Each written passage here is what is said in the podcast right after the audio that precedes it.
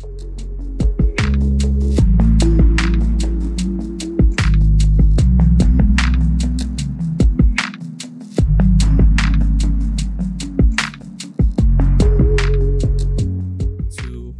And we're live. You're tuning to Cosmic Children. I'm your host, Kevin, and today I have an interesting guest in the studio with me. She's a dear friend of the studio, and she's back with us in Singapore from New York. So I have Sabrina uh, with me in the studio today. Sabrina, for those that might not know who you are or what you do, could you please describe the business that you run? Hi guys. Thanks Kevin for having me. Um, so yes, I just came back from New York. Uh, basically what the industry that I'm in is basically streetwear and um, I run a distribution slash creative agency of sorts. Um, and we have offices in Hong Kong and LA. Yeah. So that's And I believe the name of your company is Selfhood. Yeah. it's called Selfhood. yes. okay, so so to to kick that to to kickstart this conversation, could you please go in depth as to what you mean by a distribution uh, company and a creative agency? Why these two? Uh, why does your company occupy these two uh, sectors? Right. So it's a pretty long story, so I'm going to try to to have more of a concise explanation of it. So technically the way we started is very much more like a wholesale venture. Mm. So what we do is we represent a lot of the brands from the US where most of the street culture brands are born and we kind of represent them in like say territory different territories so it could be uh, hong kong korea southeast asia generally generally depending on what brands we're working with. Yeah. and so basically we will just it's more of a big b2b business where we will sell it to all the stores. So if you were to see a t-shirt of uh, the brand that we represent most likely we are the people who are distributing or like selling it And what are these brands that you currently carry? so we have about eight brands in the portfolio. Um, some of the brands that you might see probably out in this part of the world would include like Chinatown Market, Mm. Carrots. We have HUF skate brand, Yeah. and then Rip and Dip, um, as well as um, we also represent a music collective called Yeti Out Yeah. and I also have brands that's a bit more in the contemporary um, lane. Um, one of them is called Daily Paper from Amsterdam, Gotcha. and another one that's a bit more of an Asian representation uh, from Korea and New York is called IISE. IISE. Yeah, So IISE is from Korea and New York. New York. Yeah, basically, these guys they're they're born in America, but they they started their business in Korea. Gotcha. Yeah. And I believe what I found most interesting about at least you and your title in this company is that you describe yourself as you are the founder of Selfhood and you describe yourself as the chief visionary officer, which I find to be quite interesting because that's not something I've heard of. So could you please describe yourself, uh, des- des- describe as to why, why would you call yourself that and not like a regular, uh, I guess title, Director. director or CEO or one of those three, three letter acronyms. Yeah. Okay, first of all, like I've always thought that being a CEO, you really have to be really good at certain managerial and like HR task. Mm. And in some ways, I felt like I, it wasn't like my best. Like, It wasn't um, your strength. yeah, it wasn't my strength. Mm. Uh, but like in terms of like me starting in distribution, I always knew that it will evolve into something else. And I always felt like distribution is such a good base or like foundation for us to be building on the work that we want to be doing. And that involves a lot of like, you know, me working with a lot of creative people or like helping a lot, supporting a lot of creative people. Mm. And then eventually having a platform where they could, you know, like in some ways be a, a better version of like what they're creating. Mm. Um, so in some ways, there's a lot of aspects to my job included that I think that, you know, that is, does not exist Doesn't, doesn't exist. unless we create it. Oh, that's an interesting way of looking at it. Yeah. Do you have an example of something like this? So like, you know, like just now you asked me about the part where we're a distribution agency. Why do we have a creative agency? Yeah. I think that's really, really important because like uh traditionally people do not expect us to do anything more than just like having you know figuring out where the marketplace is for the brands. And that just is a very much more transactional um responsibility. But after being in this line for at least seven to eight years and more i feel like there's just so many dimensions and layers to what we do Mm. even the the whole you know dimension of culture itself Yep. takes so much time it evolves it's like it's ever moving you can never like really get a grasp of it you know there's so much studying so much like understanding and working with different kind of people Yep. that i found it really really interesting Okay. yeah. So even for that, like it takes a lot of like, you know, like like a lot more thought than just, you know, like us building the foundations of sales. Mm. So the distribution part of your business is the foundation, but the creative part goes on top of it. And it, it's because we've had conversations before, and I believe uh, I get the sentiment like you are trying to help people. You're trying to put a lot more thought and a lot more like conscious, uh, I guess, thinking when it comes to how they, they, they perceive and how they do distribution, right?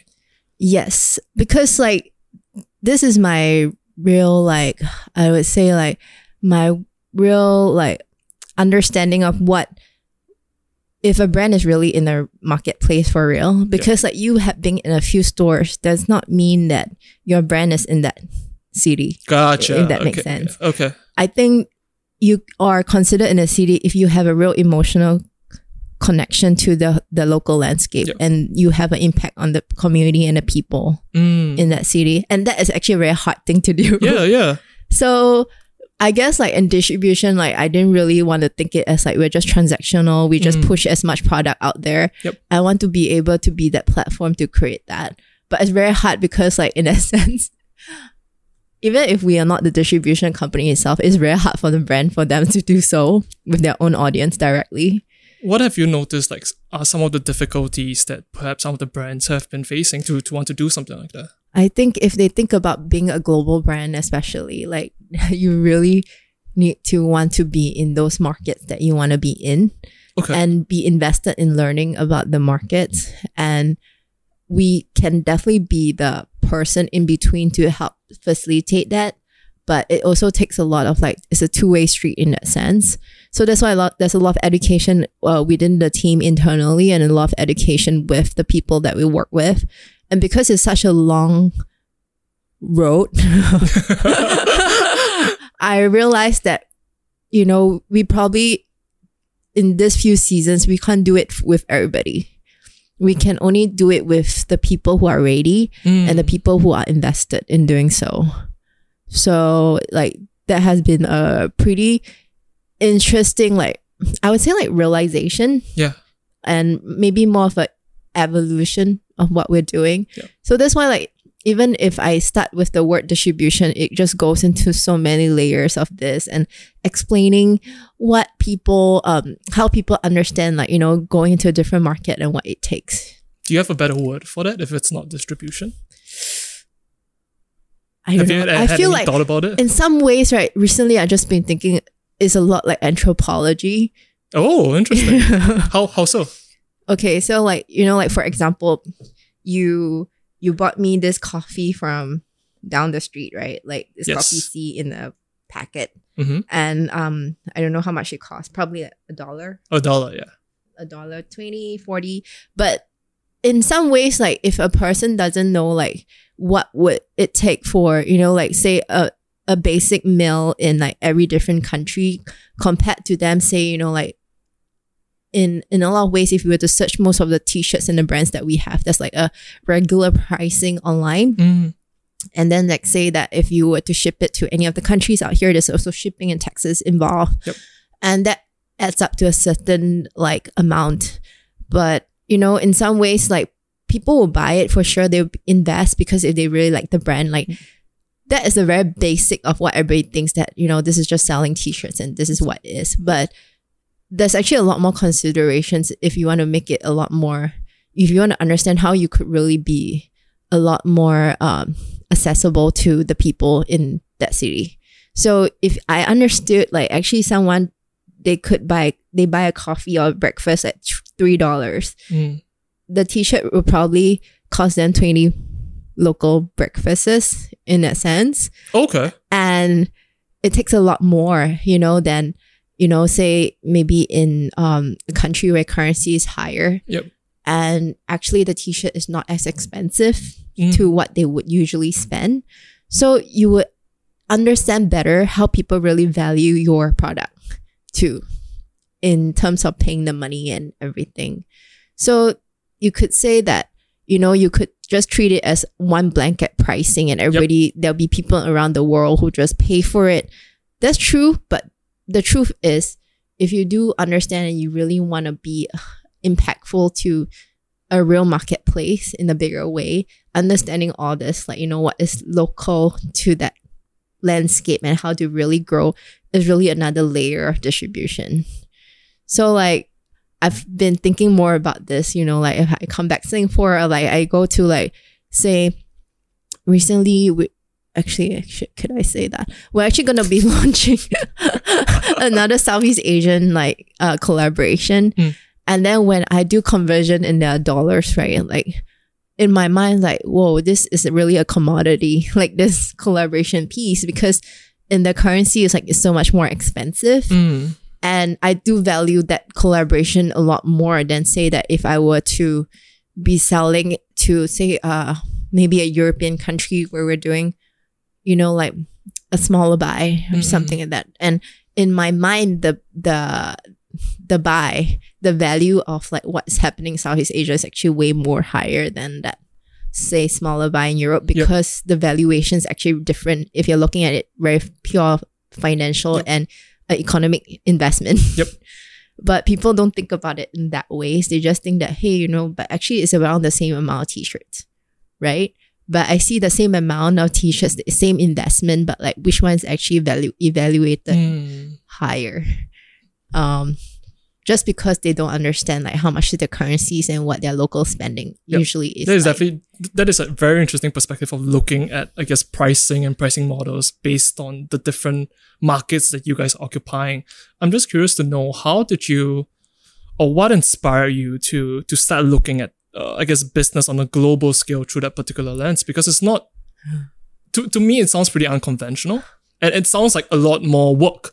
And it, It it does sound like a lot more work has to go into a lot more thought has to go into how you would uh, do business globally. It's not just like a template where you just fix a price and everybody just buys that, but you actually put uh, a little bit of thought, a little bit of research into how the, the currencies, what, uh, how things are priced over there.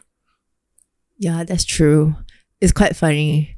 I think there was a point that I did think like to myself, am I scaling it too much Mm, in that sense? In some ways, yes and no, I feel. Mhm. Yes, in a sense, because there's a lot of rabbit holes I've created. okay.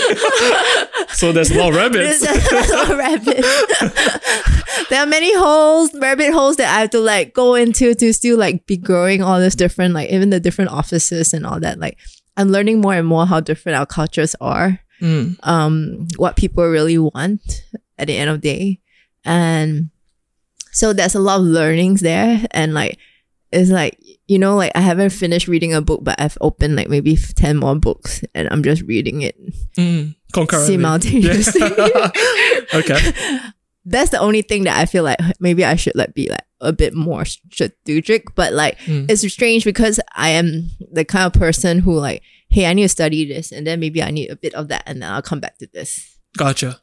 but yeah, it's it could be quite chaotic to a person who doesn't understand my methods. but um, so in terms of like why I say it's not a really, I think whatever you do can be global nowadays because a lot Yep. of things can be done online. Yep. So even in this pandemic, everybody has the ability to still work, which is that's the one amazing thing about having the internet. I feel. Mm, So that's why in some ways, even though there's a lot of things that about our work that is very struct that is structure intensive, like you Mm. know, needing warehouse, logistics, manpower on the ground, um, I still feel like because of the internet age, we are able to do a lot of things and Mm. uh, be a lot bigger than we are, basically. So that's one one mindset that I have, and the other mindset is like, I just know that any type of change, real change, has to be done on a bigger level. You know, like What do you mean by that?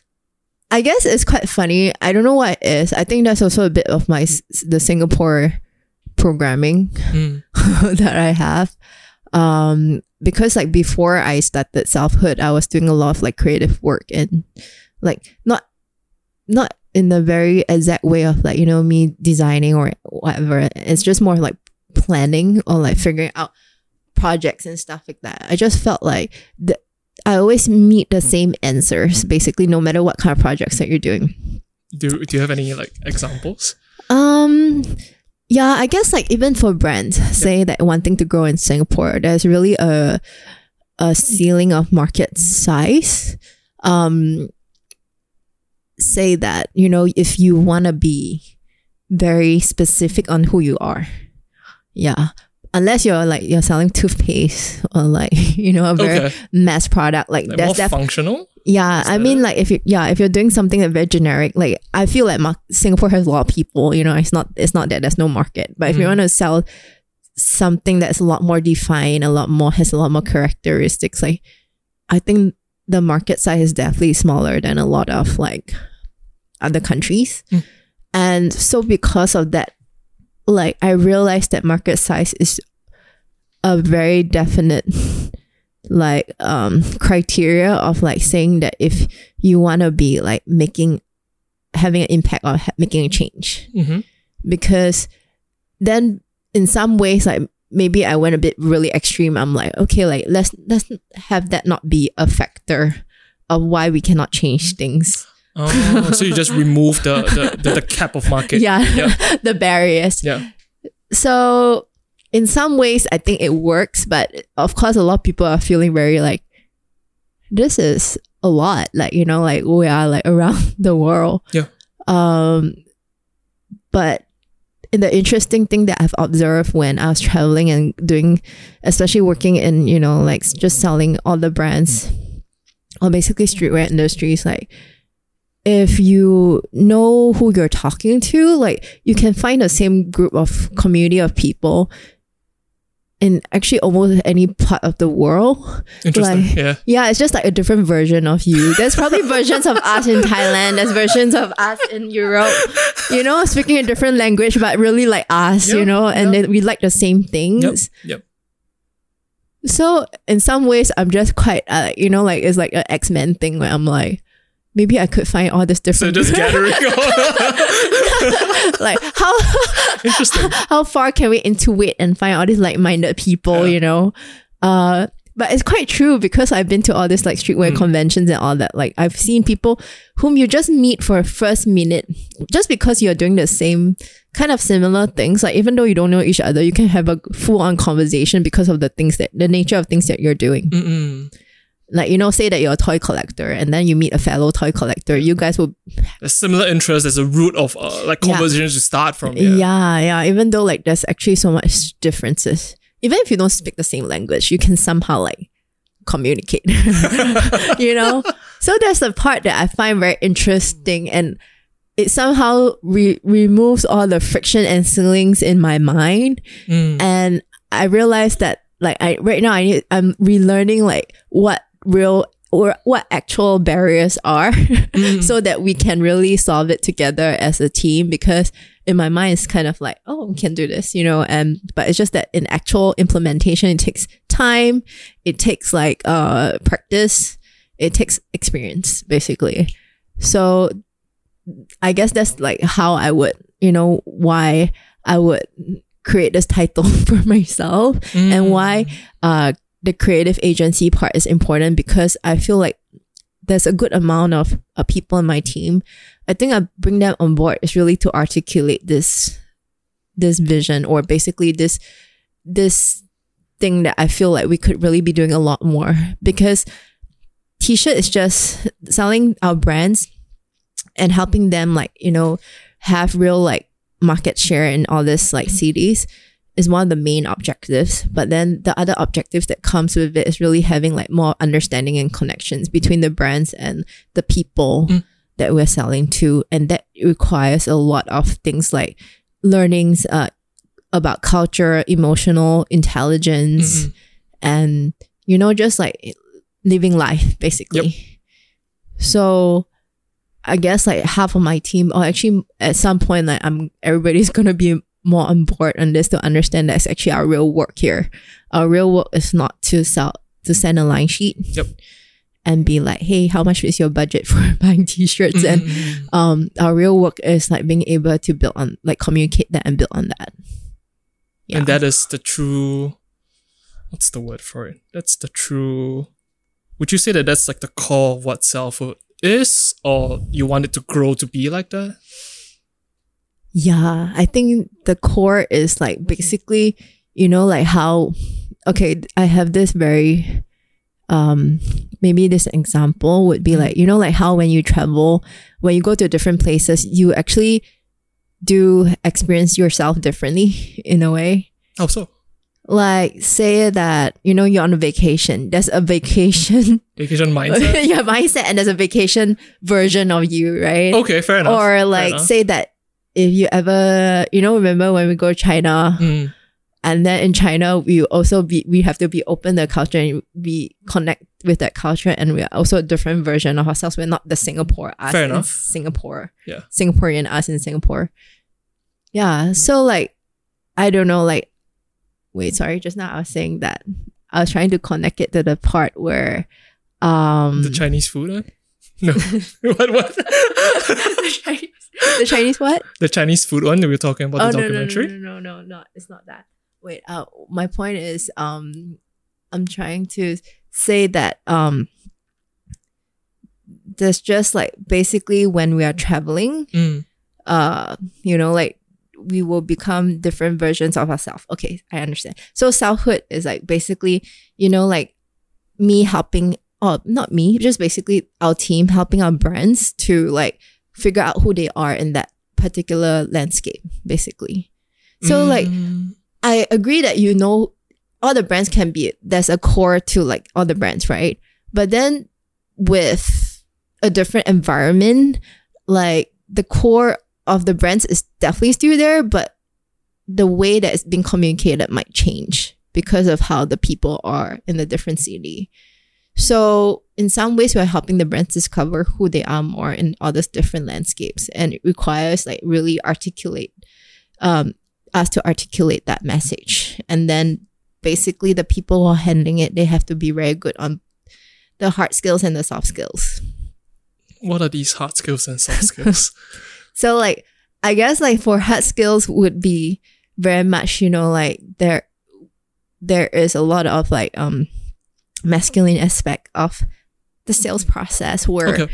we have to be on time. We have to be very um you know clear on executing when the product lands the or the the back end of it making sure deliveries uh, the the product lands on the shelf like without any hiccup. Mm. um but then there's also the soft skill of us telling the story.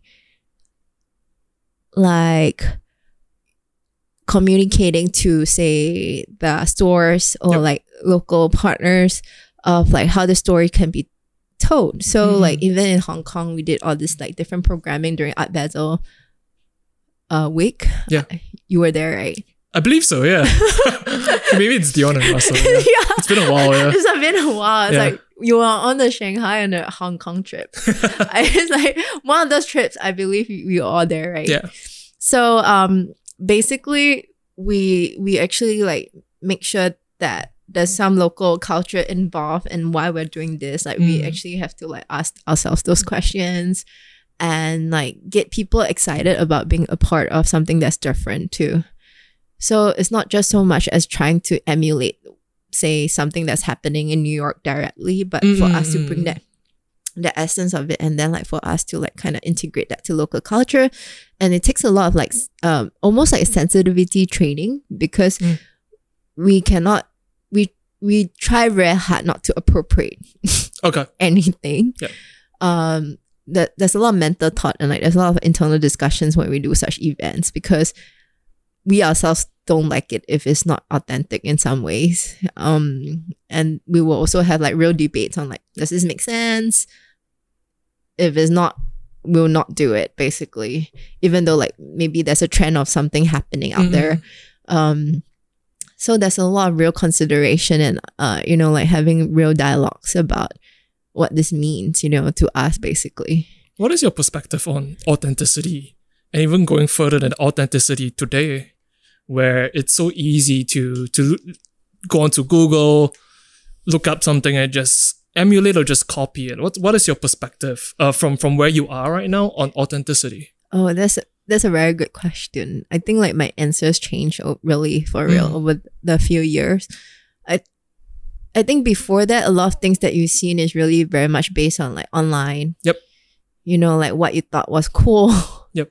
And then say that what everybody is really into, and there's a lot of trend or like hype to it, basically. Yes. So the first step is to really just emulate it. Okay, so copy. Yeah, so like it's just very natural. Everybody would try to do something like this. Street parties are in. Let's do. Let's throw a street party. Mm. Underground parties are in. Like what makes it underground? Let's do that. Make let's make sure that we do that thing that is underground. Basically, so it's just a very like non uh, a, a very not deep way of making things happen. Yeah.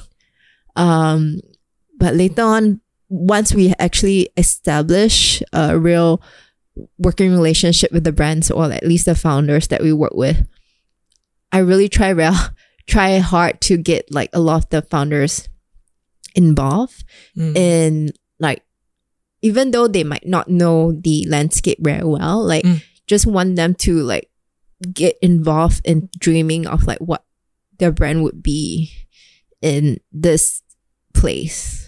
So like there's a lot of conversation going on. Like we do give suggestions, Yeah. but if we feel like it's a little bit forced, it's not really real, or they don't get it, like we will not do it just because we think that it's cool or it's like it's fun to make it happen Mm-mm.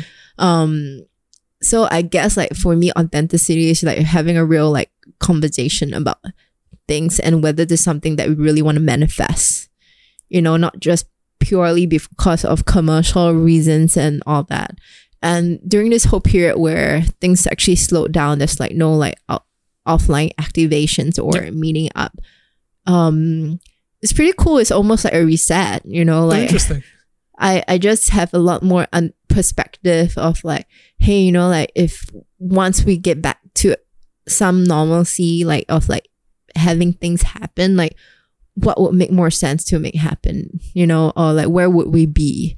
What is more meaningful in that sense? So I, w- I, I would say that, you know, there's a lot more thought in terms of like creating authenticity. Um, yeah, I guess that it's just a, really a matter of perspective because like the first, the initial version of what I say to a lot of people is authentic. you, you know what I mean?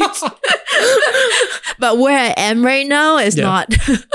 yeah, so it's like it's just strange. It's like when you're probably growth and when you're older is different. but, but I guess it's true that, that you say that you your answer right now might be different because I I think that is indicative of growth because Mm. who you are today might be different from who you are maybe like three months down the road. And I guess that shows, I guess, a maturation. I guess a lot of like uh just maturity in the way you you approach things because things are not there are no set. I personally believe that uh that you always have to to analyze you always have to have a certain sense of awareness and maturity in the way you approach things. There are no set things in i guess the world we live in. There is no there's no one thing that is the, this definition lasts you for like five years or even 10 years. That's how i feel. Like things are constantly changing. Things are constantly in flux. That's why i think that's a very interesting way of looking at it. Yeah, I may not be the same person I am today, tomorrow. technically you're not yeah, totally. on, on a biological level i think you're not yeah. yeah, there is the whole thing about how your your atoms would change every six years. So there is this whole philosophical thing. Maybe Technically tomorrow, or not. maybe tomorrow is the sixth year.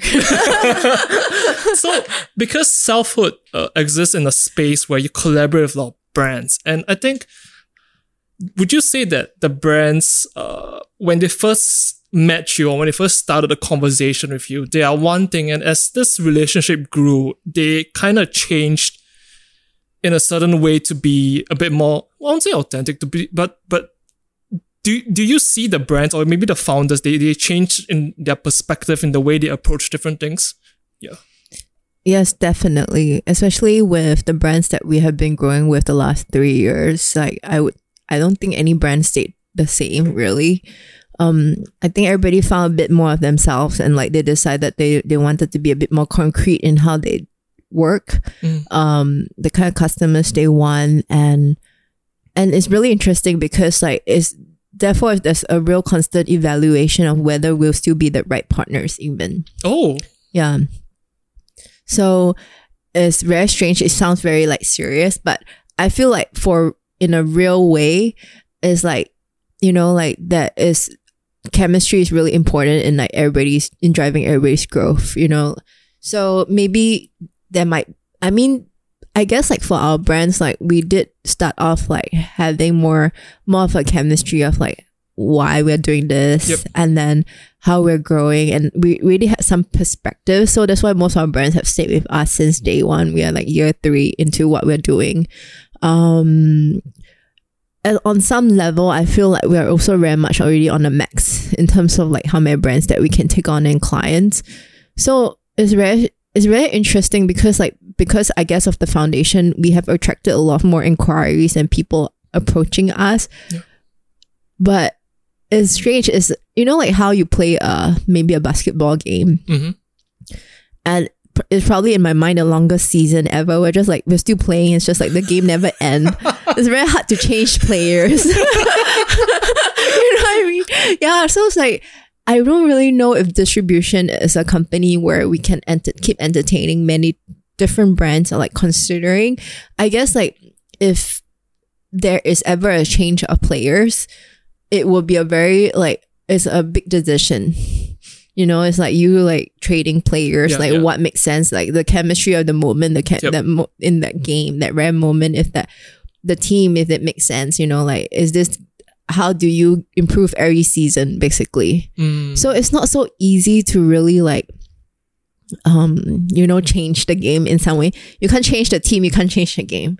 So it's like we're playing halfway basically in at least for a lot of the you know where we are with most of our brands because we just we we've been at it a little bit but it's also not considered long in terms of like what we need to achieve. Um but there's definitely always like constant evaluation as every coach would do every season going to every season. Yep. um i think that is a very good like analogy of like how we look at it you know when we want to start the next season and whether our team works. Yeah. Speaking about growth, um, could you speak on what what was the genesis of selfhood? What was the initial idea or the initial conception you have regards to selfhood? Was there like a precursor to this? oh yeah Yeah, I'm just particularly curious because I believe you're from Singapore, and I think a lot of the brands that you spoke of are not from Singapore. They're of a global. They're from the states. One is from Amsterdam. So I'm just particularly curious as to what was the the conception or the, the even the genesis of why you wanted to do something like this. i guess the first part of it was i was very curious Yeah.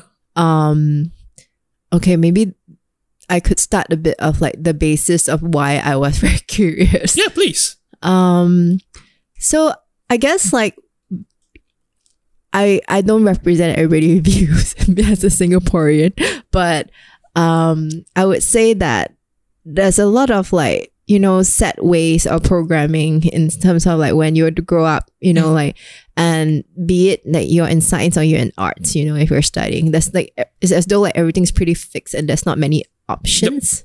So i- in some ways, like when I discovered brands that are not even like fashion brands, like I would say like brands that have more of a story element and you know like it's not even the medium of the t-shirt it's just the fact that a lot of people who started t-shirt brands they are a lot they're almost like misfits or like outliers Okay. Okay. in some ways. And they just chose to do this because they wanted to create something for themselves and be and showcase who they are. And I found that there wasn't a lot of examples, at least for m- me, at that point in time in Singapore. Mm. And there was a lot of admiration of all these brands coming from the West. And I was just curious because like we never really had street culture in a way in Singapore. We we adopted, Yeah, we and now we're trying to build our own. But I think a lot of, in the early, I would say like in the early two thousands, were mostly adopted. From, Yeah, uh, basically- media magazines. yeah and stuff correct Like that. so like we we have access to it but it wasn't like in around us right Mhm. we basically is is a foreign concept Mm. right a lot of the street culture like all the music that you're in, into and i was just like very curious as like what does it mean if so what would be say that we're already so involved and we enjoy it we're interested and get influenced by it but i always thought that what would it be if we had a lot more like understanding of it and Mm. I'm just un- trying to understand why are they so brave on being who they are? You know, like it's just basically like what makes them so confident. You know what I mean? Like I just felt like I know that we were we have um, a good like we could have a good foundation and education options and stuff like that, but Mm. I feel that that's not a value that um I would say that at least our gener my generation that we really grew up with. There Okay. were just a few set ways of being Mm. that uh would show that you know you're somewhat you can be somewhat successful. Gotcha. Um So there's a very set idea of success that is perhaps not consciously told to you guys, but I guess subconsciously. Yeah, correct. Okay. And like, you know, even being like say that if you want to do creative work, you know, like people would say that at, at least during my gen is that, you know, like you cannot take it too seriously or like Mm. you must have um let it be your interests, Okay. you know. And then when you read all these articles about all these brands starting out, like they just seem to, even though they don't know where they're heading, they just seem to be confident to just do it Yep. right? And I just was curious about how that felt like. so it wasn't a very like set concept that you know that I wanted to do this. Like I know this is what I wanted to do. So it's just an exploration of like, hmm, how is it like? I just never grew up with it. I don't understand it basically Okay. and and then I realized that yeah, there's a lot more. Um, I would say that there there's not there's less expectations in certain areas and more expectations in certain things. Like for in terms of a different cultural, and that helps in different things. And in the end, like after like exploring all these parts, I just feel that hey, you know, like maybe at the end of the day, for me in a very general way, not trying to la- put on labels as like, oh, I'm trying to be in streetwear or like I'm trying to be an entrepreneur Mm. or I'm trying to be global or anything. It's just the fact that I'm just trying to figure out who I am, you know, in a very holistic and general way.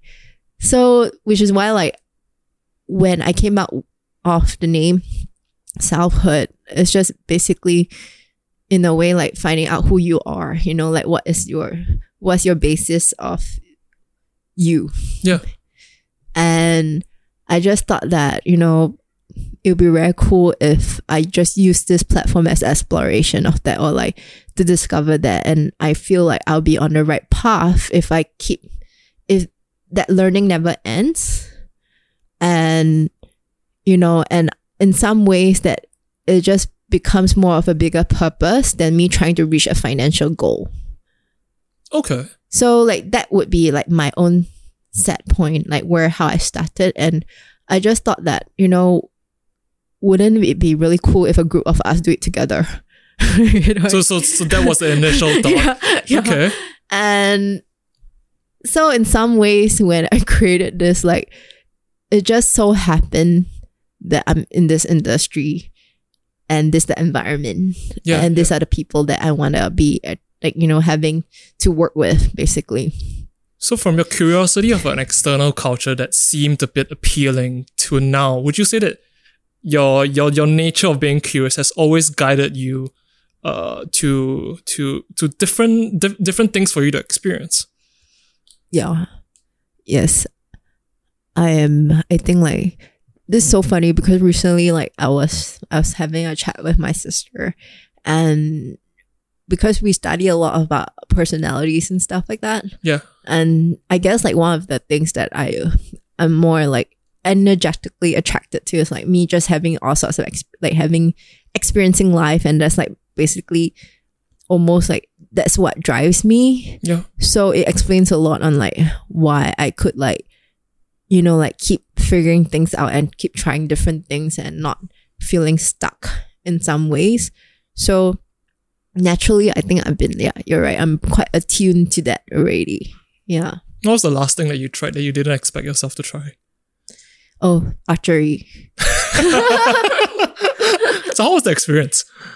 it was good. Yeah. it's so strange. It's like paradoxes like there's a whole paradox in itself Okay. and I think recently paradoxes is what I'm trying to uh, like understand more. What what about the concept or even what what about it? So like you know when you you like the the archery that I was learning is a compound bow. It's a very very co- it's a mo- lot more of a complex equipment. Mm. There's many things to remember before you even pull the trigger, and it's pretty for me. It's like you need to like have strength, and you need to like like kind of like position it and hold it in the right way, and then like um there's so there's a very masculine aspect to it because you really need to like have strength to like you know like pull it and but then there's also the other part of it where you have to be very calm Mhm. and uh quiet in some ways to like align the bow and arrow and aim before you pull the trigger There's a certain grace to it. yeah Yeah. so like on the outside it just looks pretty like you know like it's hard Like one, two, push, then Yeah. the arrow will go out. But no, it's not yeah, like that. there's just so many things that you have to think of, take care of, and all that. And so there's a hardness and softness to this whole whole um activity, and a lot of things takes pla- place in your mind before you shoot the arrow. So yeah, so like you know, like shooting a bow and uh, shooting an arrow that you're trying to aim at the target is like pretty like you know forceful but at Mm. the same time, but in your mind, you have to be super like zen and super like Yeah, yeah. you know like and breathe, and then you let the. Yeah, so it's like there's a lot of paradoxes to it that I was like, whoa, this is hard because you need to hold it, and your arm is like screaming at you because like you you don't want to be you don't want to be stressed or ganjiang when you shoot it, right? So while it's heavy and you want to rush it, but you cannot. yeah, you kind of have to hold it for a little bit and you release eh, it. yeah, yeah, yeah, So like there's a lot of parts of it you could very rush if you're like say that you're anxious to shoot. Because there's a lot of parts to it that makes you anxious because like you need to hold it straight, you need to make sure that you have the strength to hold it enough. And then you have to be feel good before you pull the trigger. And the trigger is super sensitive too. So you cannot like be like, oh, like not unsure of like when you're gonna do it or Mm. or be not be like attentive, you know. So in that short moment, there's so many things, and like for me, like it's so strange because like I just have uh, intuition to do different things, and that will help me understand concepts. And I was like, okay, now I know why I need to do this, and in some ways, I feel like that's where I am right now in a lot of things. Um, where I have to hang on, but at the same time, it's not about rushing it, you know. It's just really about like doing the right things and doing as little things as possible, but at the right time. Doing as little things as possible, but at the right time. Yeah. So it's not about, say that, you know, I could be practicing and be shooting like 20 arrows. But if I do it the right way, my shots will be better, but I could probably only shoot six arrows. Mm. You, you know what I mean? Yeah, yeah. So at first I was like, the instructor was like, oh, you, um, I picked six arrows for you. And I'm like, only six? Did you do 20? Yo, after I shoot six, I was so tired. I was like, okay, okay, I'll keep at six. because like you're trying like really to make each shot count. That's Yeah. like actually that should be the purpose of archery and not because like yo, I score like hundred shots, you know, this whole Mm. time, but you you you lose your arrows, you know. like you don't know where they fly to. so I guess the intention is very important. Yeah, but yeah, like I I spend a lot more time like aiming, getting the form right and everything, breathing, than like shooting as many arrows within a set amount of time. You mentioned about learning through first your curiosity and just, I guess, looking at things in a more metaphorical approach as opposed to just the the action of doing it. Um, is this outlook something you've always had, or did you develop as you grow, as you meet people, as you talk to more people?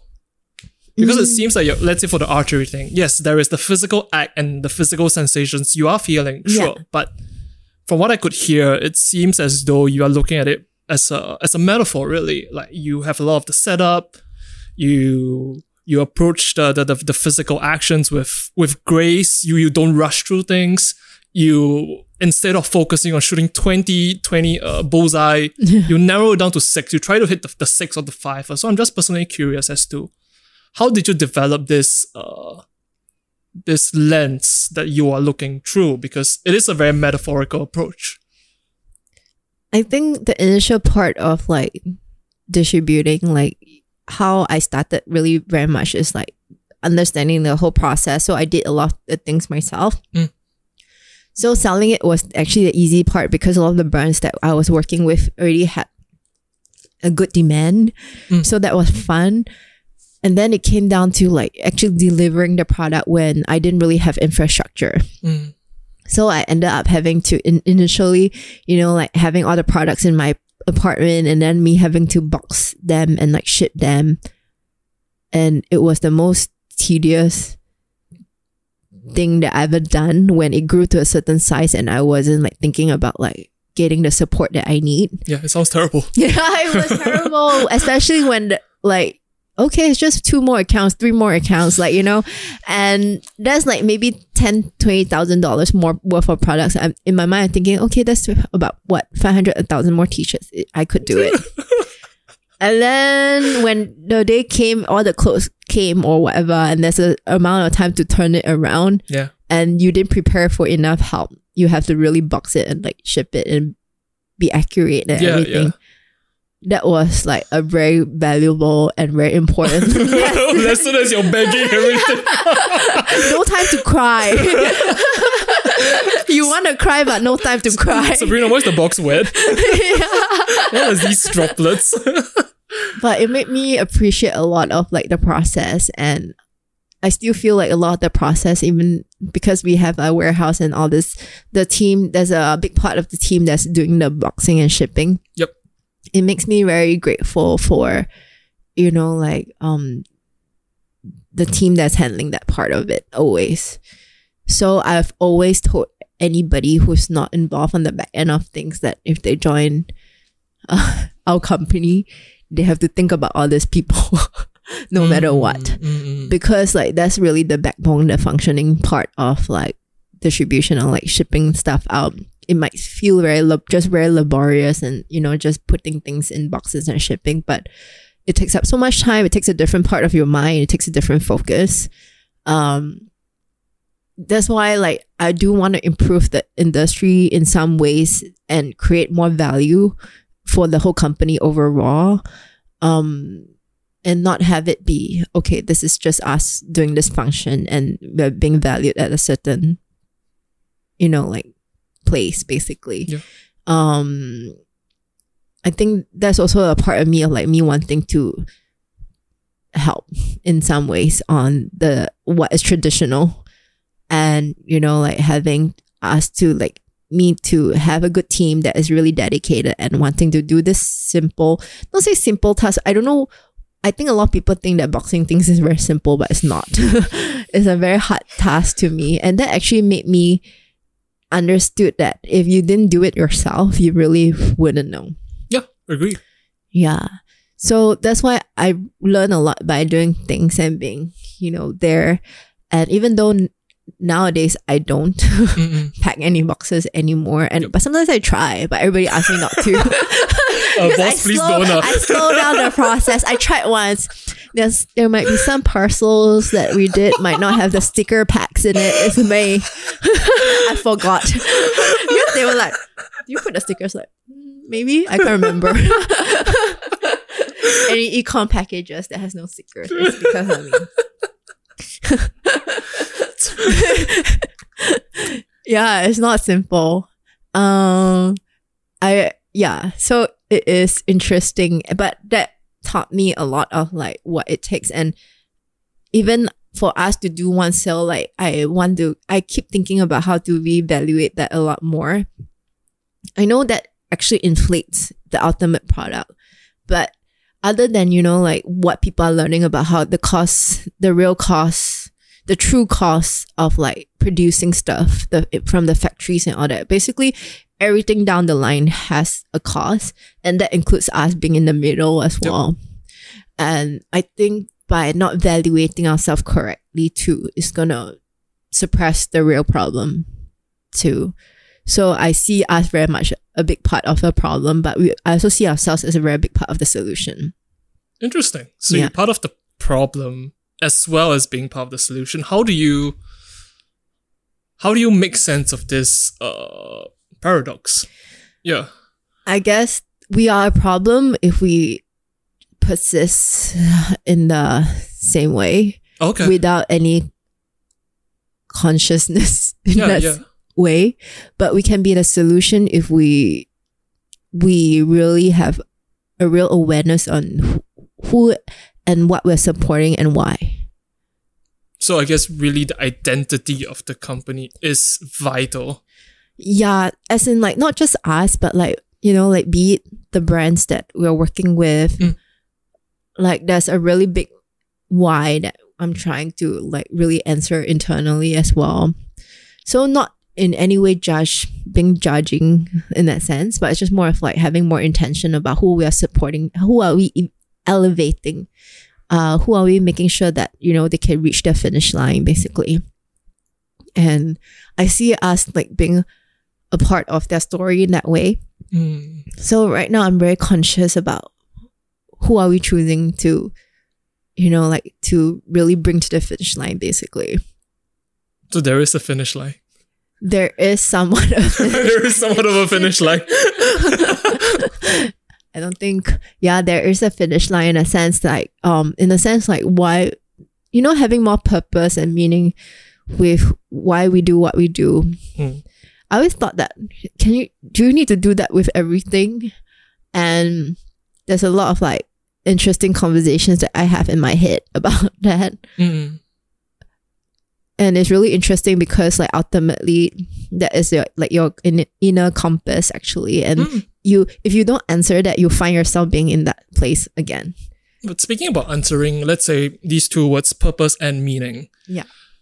What has what has given you the language to even understand these two words? Because I would I would imagine that these two words is it's not common when, when when people talk about let's say a profession, it's not common. Like you don't go to a profession, this is my purpose, this is what I want to do. But it's I feel that it's very important to to know these two things. And I guess your sense of self will probably develop, uh, will probably go under these two things. But how what what gave you the language or what gave you uh, some sort of semblance of understanding as to what is your purpose and what is your meaning as an individual? Hmm. That's such a big question. Yeah. Well, I guess first of all, like I think I would consider myself somewhat pretty spiritual. Okay. Maybe that's like that will give it some context. And I thinking about all these things overall, it does create more like of um give me confidence to pursue what I'm doing. Mm. I do like question a lot. Not in a doubtful way, but it's just more of like um does this make sense um from a very mental perspective like you know like um you you want to intellectually think if that is logical or not so like i know that i have that aspect that's pretty trained with basically singapore education i feel The, the, the, the pragmatic part of you. yeah, okay. yeah, yeah, I've been told that. Then I realized that actually all my friends in Singapore are somewhat like that. I think we all have that skill. It's a very good skill. Yeah. And I always tell my, I always remind my friends, hey, you guys got this skill that is very, very good. Not everybody has it. Mm, interesting. yeah. And then there's also the part where after you've done many things, like at least where I am in life or my age right now, I just feel like you, you, you discover that some things that you do is, is more effortless to you Mm. versus like you trying to push against a wall. Okay. And after some time I attribute it to like actually there's some things that are just like a lot more, you know, like in some ways um align with who you are Mm. and it will just flow. And these words are very general and all that, and you can't really explain what it means. But if you stop and think and really feel it in your body and like, you know, um, and really have a real talk with yourself, you will actually discover that what these things are for you Mm. and what's happening for you and what's happen not what's not happening for you. And honestly, I do question a lot about what I'm doing in this particular industry in that sense because I didn't really come from a place where street culture is um how to say like first de- there's a first degree zero degree of like experiencing it Oh, okay. you know I, we experience it like it's important. Yep. so I was like, am I the right person to tell this stories? Basically, Mm. even though I can be super interested, super passionate, uh, super hardworking. But there were a lot of things that just happened in my favor and things just fell, it makes sense. And I didn't really have like I didn't really doubt myself when I was doing it in a way. It's just more of like I I do ask like myself if I'm the best person for like say the brand that I'm working with because I want them to succeed too. So it's just very realistic, pragmatic questioning, but not in any way putting myself or like who I'm working with down or anything. It's just a very real, like, Yeah. you know, like checking in. Yeah. And it just works. So I'm like, okay, don't question it, Mm. you know, to a point. But that is, would you say that that's only one part of the equation? I guess it's the spiritual part of you kind of balances it out. Yeah. So like the spiritual part is just more of like is really interesting because like I have a strange knowing of certain things. Um Could you please describe? Could you look into the future? no, I'm not psychic. Uh but I'm not. But it's just a knowing of like, hey, you know, like I, I think I'm gonna move to this city without knowing anything, anybody. I don't feel like I don't have a certain fear or something holding me back. I just don't even have like it's not gonna work kind of vibe. It's just strange. I just do it. And even like for me to start a company in Hong Kong, I was like, hey, I just feel like this is the right thing to do. And I'm just gonna do that. And like now we have a team of people from Hong Kong. A lot of them are locals as well. Mm. I think that if I it wasn't something that I could do somewhat, like I would probably there's a lot of questions, right? Like what if we can't communicate or what if like yeah. I don't even know, like I've never been to Hong Kong long enough to know like how it, it really is there.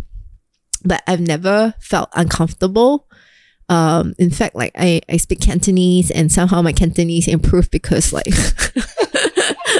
it's quite funny. Like I have meetings in Ca- full on Cantonese. Wow. Yeah, like And everybody understands each other. yeah. Well, sometimes I just have to remember then check the dictionary. or I have to call like my coworker Tom to be like, actually, why do you say that? What does that mean? Uh, he helped me a lot more in the initial meetings in the first when we first got to Hong Kong because he speaks really good Cantonese. Yeah. And I'm like, this is so hard. I don't even know how much the numbers are. I was like, it sounds like a lot of money. It sounds like a lot of money. Is it a million or a hundred thousand? I kind of What's a big difference? it's a big difference. yeah, I was asking, is it million or how many zeros are there? Wait, then I was asking, is this USD or Hong Kong dollars? So like, very, it's so hard, but it's like so yeah, it's very important that we don't get it wrong. but it's just very funny in like my mind. I'm like this. I'm just curious. I just okay, let's try this. But of course, if I was very fearful, I think there's really a lot of reasons to think that I would not be able to do this Mm. but it's strange, right? Like I also don't understand like why I, my mom, my parents or my mom always say like I don't understand why you could just go there and do this. I never really thought about it. You know, I would just be like, I don't know, like just do it. Yeah, I guess. So, so when you say spiritual, uh, I'm curious to know, when you say spiritual, do you mean religious or do you mean something else? Um, I would. For me, being spiritual is just a general, like you know, being knowing that there's a force bigger than you, your logical brain and mind and heart. Um, they're just like it's more energetic Gotcha. in a way. And I guess like, you know, when people say your vibe attract your tribe, Wait, what? your vibe attracts your tribe Okay. It's a real thing. You know, like you can't really you really cannot vibe with everybody in that sense. And I think I'm a more sensitive person generally. Mm. So like I I learned that I'm really not for everybody and I'm okay with that. And I only can talk to certain people and really be open and like really be working with them.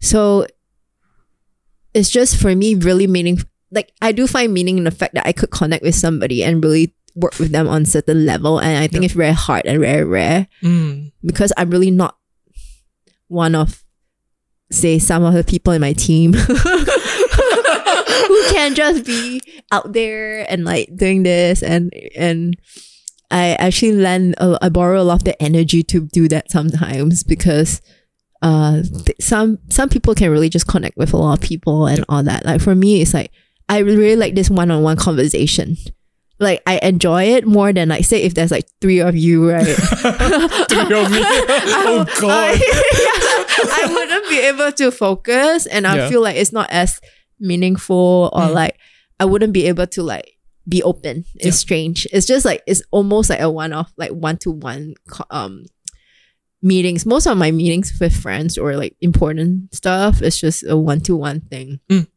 And I think energetically that's what I'm It's like an exchange. Isn't it? yeah, yeah. It's more I'm more comfortable with. I'm like um but of course I can function in different occasions. But like my preference would be No, that. naturally. yeah, yeah, yeah. So uh yeah, so like even knowing that about me, like I've structured my work a lot like that. Mm. I'm I don't know if people ever realized I'm actually it's either I'm always with a lot of people or like most of the time I'm by myself. That's a good point. yeah. Okay. Yeah, like when I'm working and I'm like with say pre-COVID Yeah. showrooms being on other cities, like you know, like how crazy sched- our schedules can be, and I'm like back to back meetings, and yep. um, and it's not even one person. It's like we'll probably be a whole gang of people Mm. walking together for some reason. for, for some reason. I was like, why is a group so big? it takes so long to get to point A to point B. I'm sure you experienced that. I have us. experienced that. I'll just part ways with the group and just walk. for some reason. Yeah. Even if you didn't start off like that, somehow people just join you and then you just you just grow in numbers when everybody's in the same city. And then this then there will be times where I, I go back where my home is to, is like New York, Mm. where I don't really have an office space right now. I, I rest. And I spend a lot of my time recuperating and working out of a coffee shop. Mm. And I like that paradox too, in that sense. It Um, balances things out. yeah, it balances things. And I think that the part where I have more solitude in New York is quite interesting because I actually answered that whole question in my I was talking to you about my friend's podcast that I did. Is is really about that. Like why I find my core or center or my recuperation time in New York and why is it in Singapore or like in Hong Kong or LA where there's an office and the team that my dynamics and the way I work is really different. So I think I need that that to me is balance in my life, but it's very, very extreme. Mm. Yeah. And I just like the fact that when I'm in New York, I'm I'm I feel like I'm just starting over again. Interesting. What do you mean by Because at this point in time I don't really have a team team in New York and I'm just like working pretty solo. And then the Mm. teams are all in the different time zones time zones. globally and stuff like that? Yeah. So like I just I feel like I have more time to fuel my own company. Oh, that's Like, interesting. yeah. yeah, it's like your own energy. Like I think everybody felt that during this whole like circuit breaker or like whatever. Yeah. You know, this time when social distancing is important. Everybody for the first time experience their own energy, their own company. However uncomfortable you might be Yeah. or you are, yeah. yeah, it's really interesting to observe. That's why it's like anthropology. I'm just curious. Um, this this particular look on spirituality, which you describe as how you have come in in tune with your own energy and recognizing what works for you, what doesn't work for you. Yeah. I might say it's pretty unconventional. Um, so I'm, I'm just curious to know what are your influences or what are your like personal philosophies or philosophy or, pe- or people you you you you you look up to with regards to have perhaps have, have taught you this particular way of looking at things or yeah? Because to, to, to me it sounds a little bit unconventional. Like not many people might uh, look at the world the way you do. So i'm just curious to know what has influenced you. So good that you point this out because in my world, or in my mind, it's so normal. Hmm. and then everybody will be like, why, why are you saying like sabrina come back to like earth spirit? like, I'm like, what? I'm like, we all have souls, right? Like, we are talking, like, you know, what is soulful to you, or even that aspect. It's really interesting. You're right. And I always talk like that, and I forget. And like, people will ask me, like, oh, interesting, or they'll go back to, like, oh, it could be some part of the brain thinking about something like that, and like, you know, mm. some scientific thing. But I don't know, like, for me, it has always been a gut feeling interesting and then the other the other aspect of it like i'm i mean i think my family has always been a lot more about you know like um understanding you know uni- the universe a bit more and my parents are like buddhists Mhm. and they talk about philosophies of life outside of material things so there's been a somewhat a general awareness of like you know things like even karma Yep. samsara yep yep you know, and there's a lot of bigger things and like what attributes and why, you know, why must we be a lot more mindful? mm. So I think I grew up in that environment and it's only like pretty much in my adult life that I will am really open to Buddhist philosophies too. And in some ways, like I'm trying to figure out if I'm doing like I'm working in my being is like in in alignment with that. oh interesting Yeah.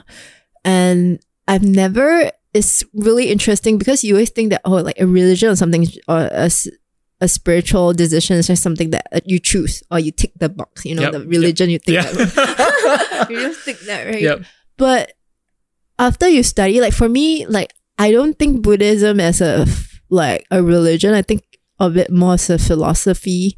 I listen to a lot of the Dalai Lama stuff and Mm. like and about like how being and understanding certain things, even like certain things when things are hard, you know, it is basically in Buddhism is very like in some ways pretty pragmatic too. That's why pragmatic. That's why I kind of like accept it easily. It's like suffering is suffering. You know, it can never be comfortable. Basically, Mm. so That's like. That's a good point. Yeah. like a lot of people want to escape and Yep. feel better and there might be some religions who's who tell you that you could it could go away or it could be better but in buddhism it's very pragmatic it say that suffering is suffering no matter how you you wrap it up no matter how you put it and all that so the idea is just to sit with it Mm. take a walk with it and all that. So it just and it's human nature to want to run away from things and all that. And just through this one simple philosophy, it makes you understand more of the things and humble you a lot more. Like instead of running away or whatever, and they'll say things like, you know, things that you resist will persist. And that comes in the form of karma or like learning the your soul lesson basically. Yeah. And Soul lesson. yeah. What is that? Okay. It's just for people who are open. yeah, that, that that is interesting. What is that? and recently, uh, it's quite funny. And I guess like just now you're okay. So how I got to the whole soul lesson things because like also just a shout out to my sister. Uh, I think she is an older soul in Mm. my mind and she has a lot more knowing and understanding of things like that and she actually i was lucky because in the sense that she she figured this things out earlier and because of her influence i started being interested and open to my own like understanding of things.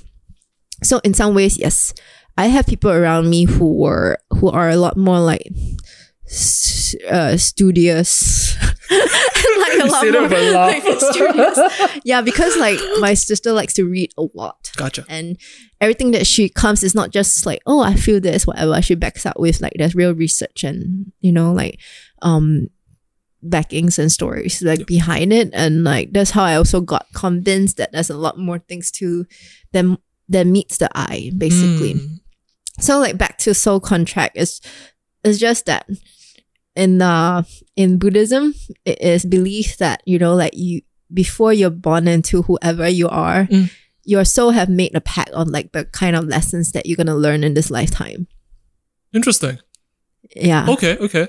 So maybe to put it in more simpler Yeah. fashion, is say that maybe your this lifetime is to learn more about some uh maybe uh entrepreneurial journey or like your money or say maybe money is like something a lesson that you really need to learn. So if you don't learn or master it, like the same things in different situations will just keep So like these are the patterns that you have Yeah, to patterns. be aware of. Yeah. Yeah. Or some people to them it's like maybe family. They might be born into a certain family, but actually maybe the soul's lesson is to find your real family in this Mhm. lifetime, who might not be your blood family. Yep. So it is very interesting when I think about it like that. Yep. And then I do find that looking back, there are patterns in my life. And then I just get annoyed, like, oh, this is such a hard lesson. Why did, I, why did I agree to this? this feels uncomfortable. why did I agree to this? But it's strange because there are a lot of things that you can't explain, you know? you can't explain. No, like why do I wanna why am I living a nomadic life, for example? Mm. I'm pretty I like comfort. You know, I realized that I after being like having to stay in New York for a bit, I quite like having a routine. Even though like the whole COVID situation is stressful and all that, like it's just nice to be in one place. But um a lot of my work and the other things that is important, at least for now, evolves a lot on like co- like connecting the dots, which requires me to probably travel at some point more uh still. So it I do have to plan around that still a lot. So I'll be like, why am I doing this But, but but but when you ask these questions to yourself, when you look at, I guess, when you look at uh, your, your journey thus far, does does anything stand out in particular, and you can go, hey, this is a lesson that I might not be consciously aware of when I'm going through it, but with the benefit of hindsight and the benefit of being more open or more exposed to these particular teachings, I can say, okay, this was a lesson that uh, has stuck with me throughout. Uh, yes. I think that one of the main things is a lot on self worth. Self worth. Okay. Yeah. And especially when I'm dealing with a lot of people's work, actually. Wh- what do you mean by that? Like how, you know, like how we are actually really very much like being the representation of brands, like Mm. if in a lot for a lot of the brands that we work with in all these countries. And there'll be a lot of times where we have to negotiate on behalf of a lot of the creatives, you know, and earlier on I learned that, you know, there's a of course you can work by a market rate and this is Yep. what it is, it is what it is. But then when you're negotiating and put, putting like what you represent in a position, if you're not fully confident and you know you don't know what you're working towards, uh, you could be shortchanged in some ways. And if you dive it, if you think about it more on a life coaching aspect, you know, like just on a personal level, before you even think about on a bigger work organization level, it goes down to how you feel about yourself and things. Mm. And I feel like a lot of creatives deal with that. the issue of self worth and I guess putting a value to your work. to your work. Yeah.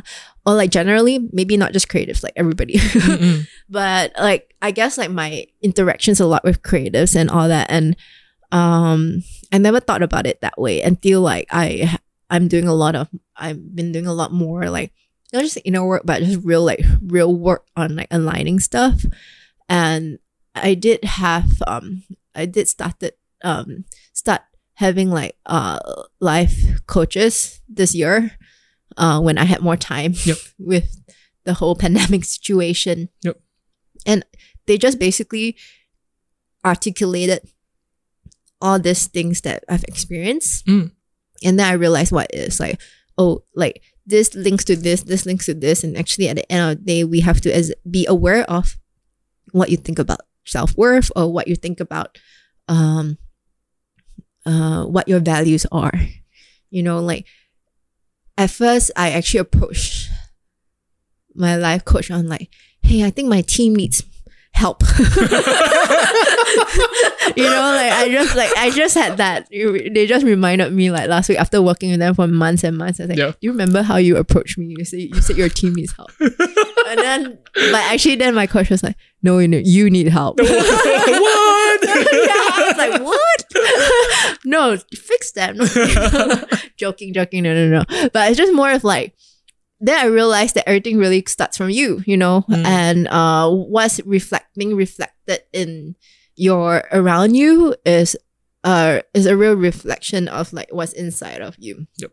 So you cannot externally change or control anything out of you, Mhm. but you can change yourself. And once you start doing that, things will start changing externally. What prompted the decision to to to work with a life coach at, your at this particular yeah? What what prompted the decision? It's very interesting because like um I think there were a few things that I was thinking about for a long time. Okay, so just to share this interesting story in case somebody listens to it and find it relevant.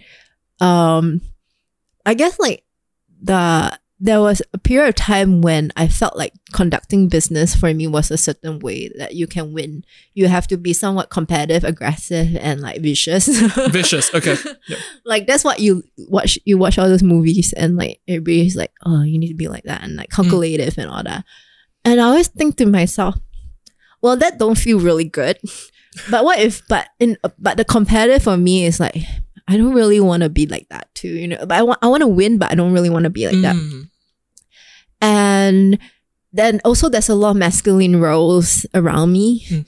and there's a lot of like the role models are men as Mm. well and i wouldn't say role models it's just basically people who seem successful Gotcha. Yeah. And so i've always questioned the part of like the soft skills things that i felt was important like you know like having having put in more heart to something like what does it well like should i tell my team to like hey can you put like no don't care about the numbers but can you just like really put more care into this thing and Mm. whatever? How does that does that really matter at the end of the day? You know like so those are the some of the things that i've questioned a lot. And the funny thing is like before the pandemic happened like i i was on the way back to new york but before i got back to new york i actually got I actually signed up for i got myself like um what it's more of a hsp like almost like a hsp counseling person like a therapist What's HSP? okay so there's a group of people that's called highly sensitive people Oh, okay, okay. I don't know if you heard of it Now I've heard of it. Now it makes sense. What's HSP? Okay, yeah, okay. HSP, highly sensitive. So people who are a bit more like intuitive and all that. And I, I discovered that I might be because a lot of things bothers me about the small things that people are not aware of. It bothers me a lot. Like even like the fact that this fluorescent light is like it's not the kind of light that I like. You know what I mean? I will tell it to the owner of this studio. you I like- will refer your like something like that. It's like it's just like what is like the different things that makes me like what's comfortable and what is like jarring to Yep. me. Um, I think I've always been like, why is this like hard for me? So Mm. I just basically noticed that there's a lot of things that I have been suppressing. Okay. Um, just in the way of like figuring out that maybe those are the things that are not important, and then the, the things that are obviously important is like being aggressive, being strong, being uh vicious. vicious. Maybe not yeah. vicious, but combative, Okay. being like a bit more like outspoken and like um you know all the things that look su- successful to a person or like being like out there a Yep. lot. Uh, so I wanted to ask this person like at first I was like, hey, can you take can you can I somehow take that sensitive part out of me and like so I can compartmentalize and Ah, be more strong, fo- strongly, strong will or might be a lot more focused in Yep. this work aspect. Not that I want to take the sensitive out of me, but if there's a way, or like there may be skills that I could learn. or, to, or, or to fit this certain more of success that you had. Okay. Yeah, but everybody that I've talked to said that it's a strength. Mm. It's not something for you to like eliminate. Yep. Then I realized that I was a very on a very wrong path. Um that was also like to me a big self discovery. You know, that's me. I cannot cancel myself, basically. It is a part of you. Yeah.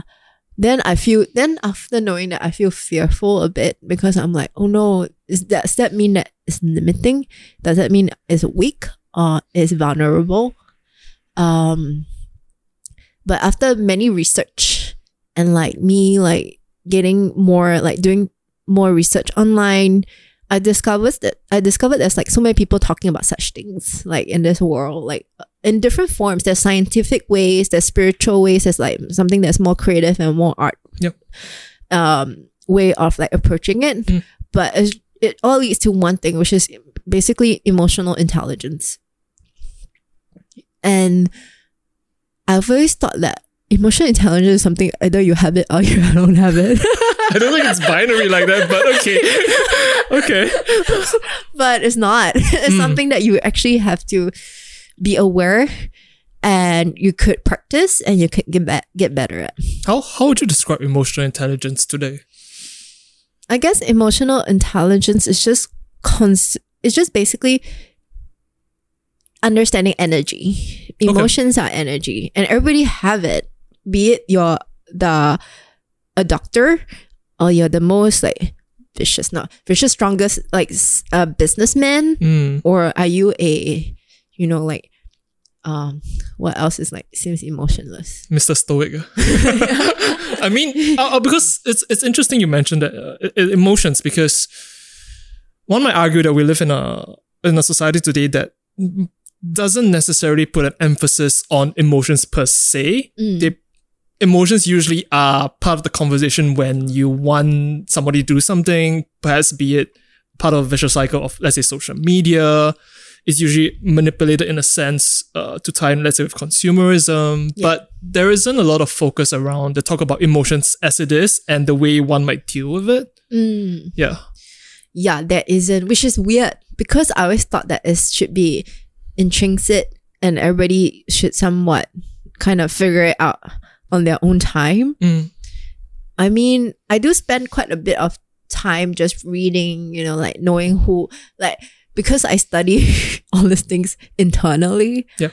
so i always thought that maybe people do it a lot you know that's how they know what they like to wear the kind of music that they like but actually it's not true Mm. not a lot of people like go all the way with like figuring that part out and how it ties back to how something just makes them feel simply you know and i think emotions is like basically the way that we all create connections and you know like um understanding so it's quite weird that i never considered that at all you know like all these years and and and then there's actually so much research about like you know on books on leadership books on entrepreneurship Mm. that actually ties it back to like how having higher eq is going to create better results and they gave so many examples and so many role models who Yep. actually have it Yep. and so it's quite strange like i think i'm on this new part of the journey where um i want to get a high score on perfecting you know like execution and being like Who's grading you? yeah, I know. Like it's like I guess that's the Singapore part of me, right? Like Mm. you do things properly, project management properly, and all that. And then I have also left behind a part that makes us very human, um, which is you know like just really understanding how all these things work and why people, what makes people tick, basically, Mm. and it it brings me back to the level of like how why we start, why we do what we do again. And so those are things that's important in the end of the day. Because if we are not aware, we're not aligned, we can't do a lot of things, you know, because you can't do things alone. I mean, maybe if you can, that this part wouldn't be such a big concern Yeah. because you didn't really need any you didn't need to understand anybody else other than yourself but in order for us to do a lot more we have to understand the people around us and Mm. even like our clients more Yep. and the brands that we work with and what is it that is really important to them and so like i'm just going back into this rabbit hole a new rabbit hole of understanding um, how all these things ties back to the work that we do. And it's very interesting that I'm sharing this with you because it's such a new thing um, that I've just started uh, discovering myself and Yep. trying to figure out how the how to roll that out with Mm. within my team. Yep. And I also do think that there's some initially there were mental barriers because like I mean, imagine last time we were just sharing all these cool designs of t-shirts in our group chats, right? Yeah. So what, is it now? Quotes? yeah. so Rabbits? Okay. yeah, so okay. Then I have to now talk to them about, hey, I think we have to understand like what are the values that's important to you, and you know, let's do some homework on that, and and like you know, it's just it's just more of a serious conversation of like, are we are we going the right direction with the things, and like, does it does it energize us? You know Mm. basically. Uh, if it's not, then we drop it. You know, I'd rather we do it now than Yep, yep. later. Um, yeah, and I'm I'm trying to like get everybody a bit more excited about discovering this aspect of themselves or like figuring out what their strengths and weaknesses are more without any like judgment. Yep. And um, and these are skills that they can, you know, just have for the rest of their life, be it they're working with us or not. Yep. And I think that that's so valuable. And especially during these times, you know, you're talking about resilience, being able to survive, you know, like different circumstances, changing uncertainty. Yep. I think this is the time where we need this more than ever. Yeah. So I'm just so curious right now, basically, about how, what it means if we were to really integrate this aspect into our work and the way we talk about the work that we do too. So yeah, it's a lot, but I think that's a very refreshing way of, of, of looking at things or looking even at the, the idea of leadership. Mm-hmm.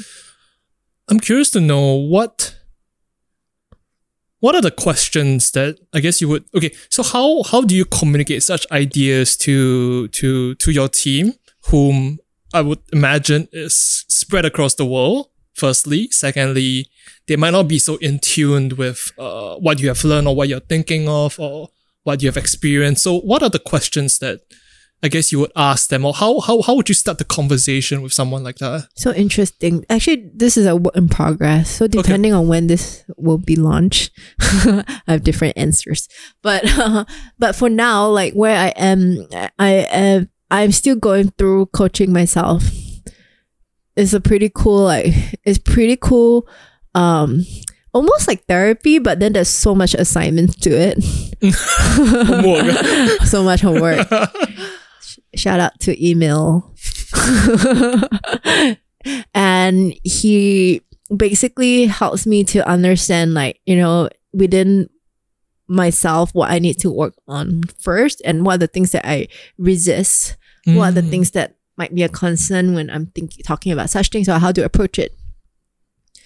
And so with that learning, I'm thinking of just like on the team dynamics, it's just to like really look at the people around me with almost like new eyes, you know, like not as them doing this work with me, but as the people they are and how they would evolve with us, basically. Mm. So that itself is also like I'm taking some time to just understand that right now.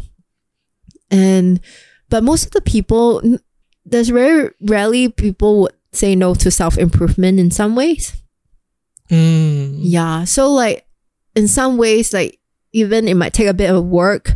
Um I think my team is generally open to ideas. They just don't know about the assignments that they have to the impending assignments. back to school. Um, we'll make it simple, multiple choice questions. but I'm just very curious to know, um, how has your job scope changed along the way? Oh, Like from the So very beginning, yeah. Because you said that you were initially handling a lot of things. Yeah. And what what type of phases did you go through to to lead you to where you are right now?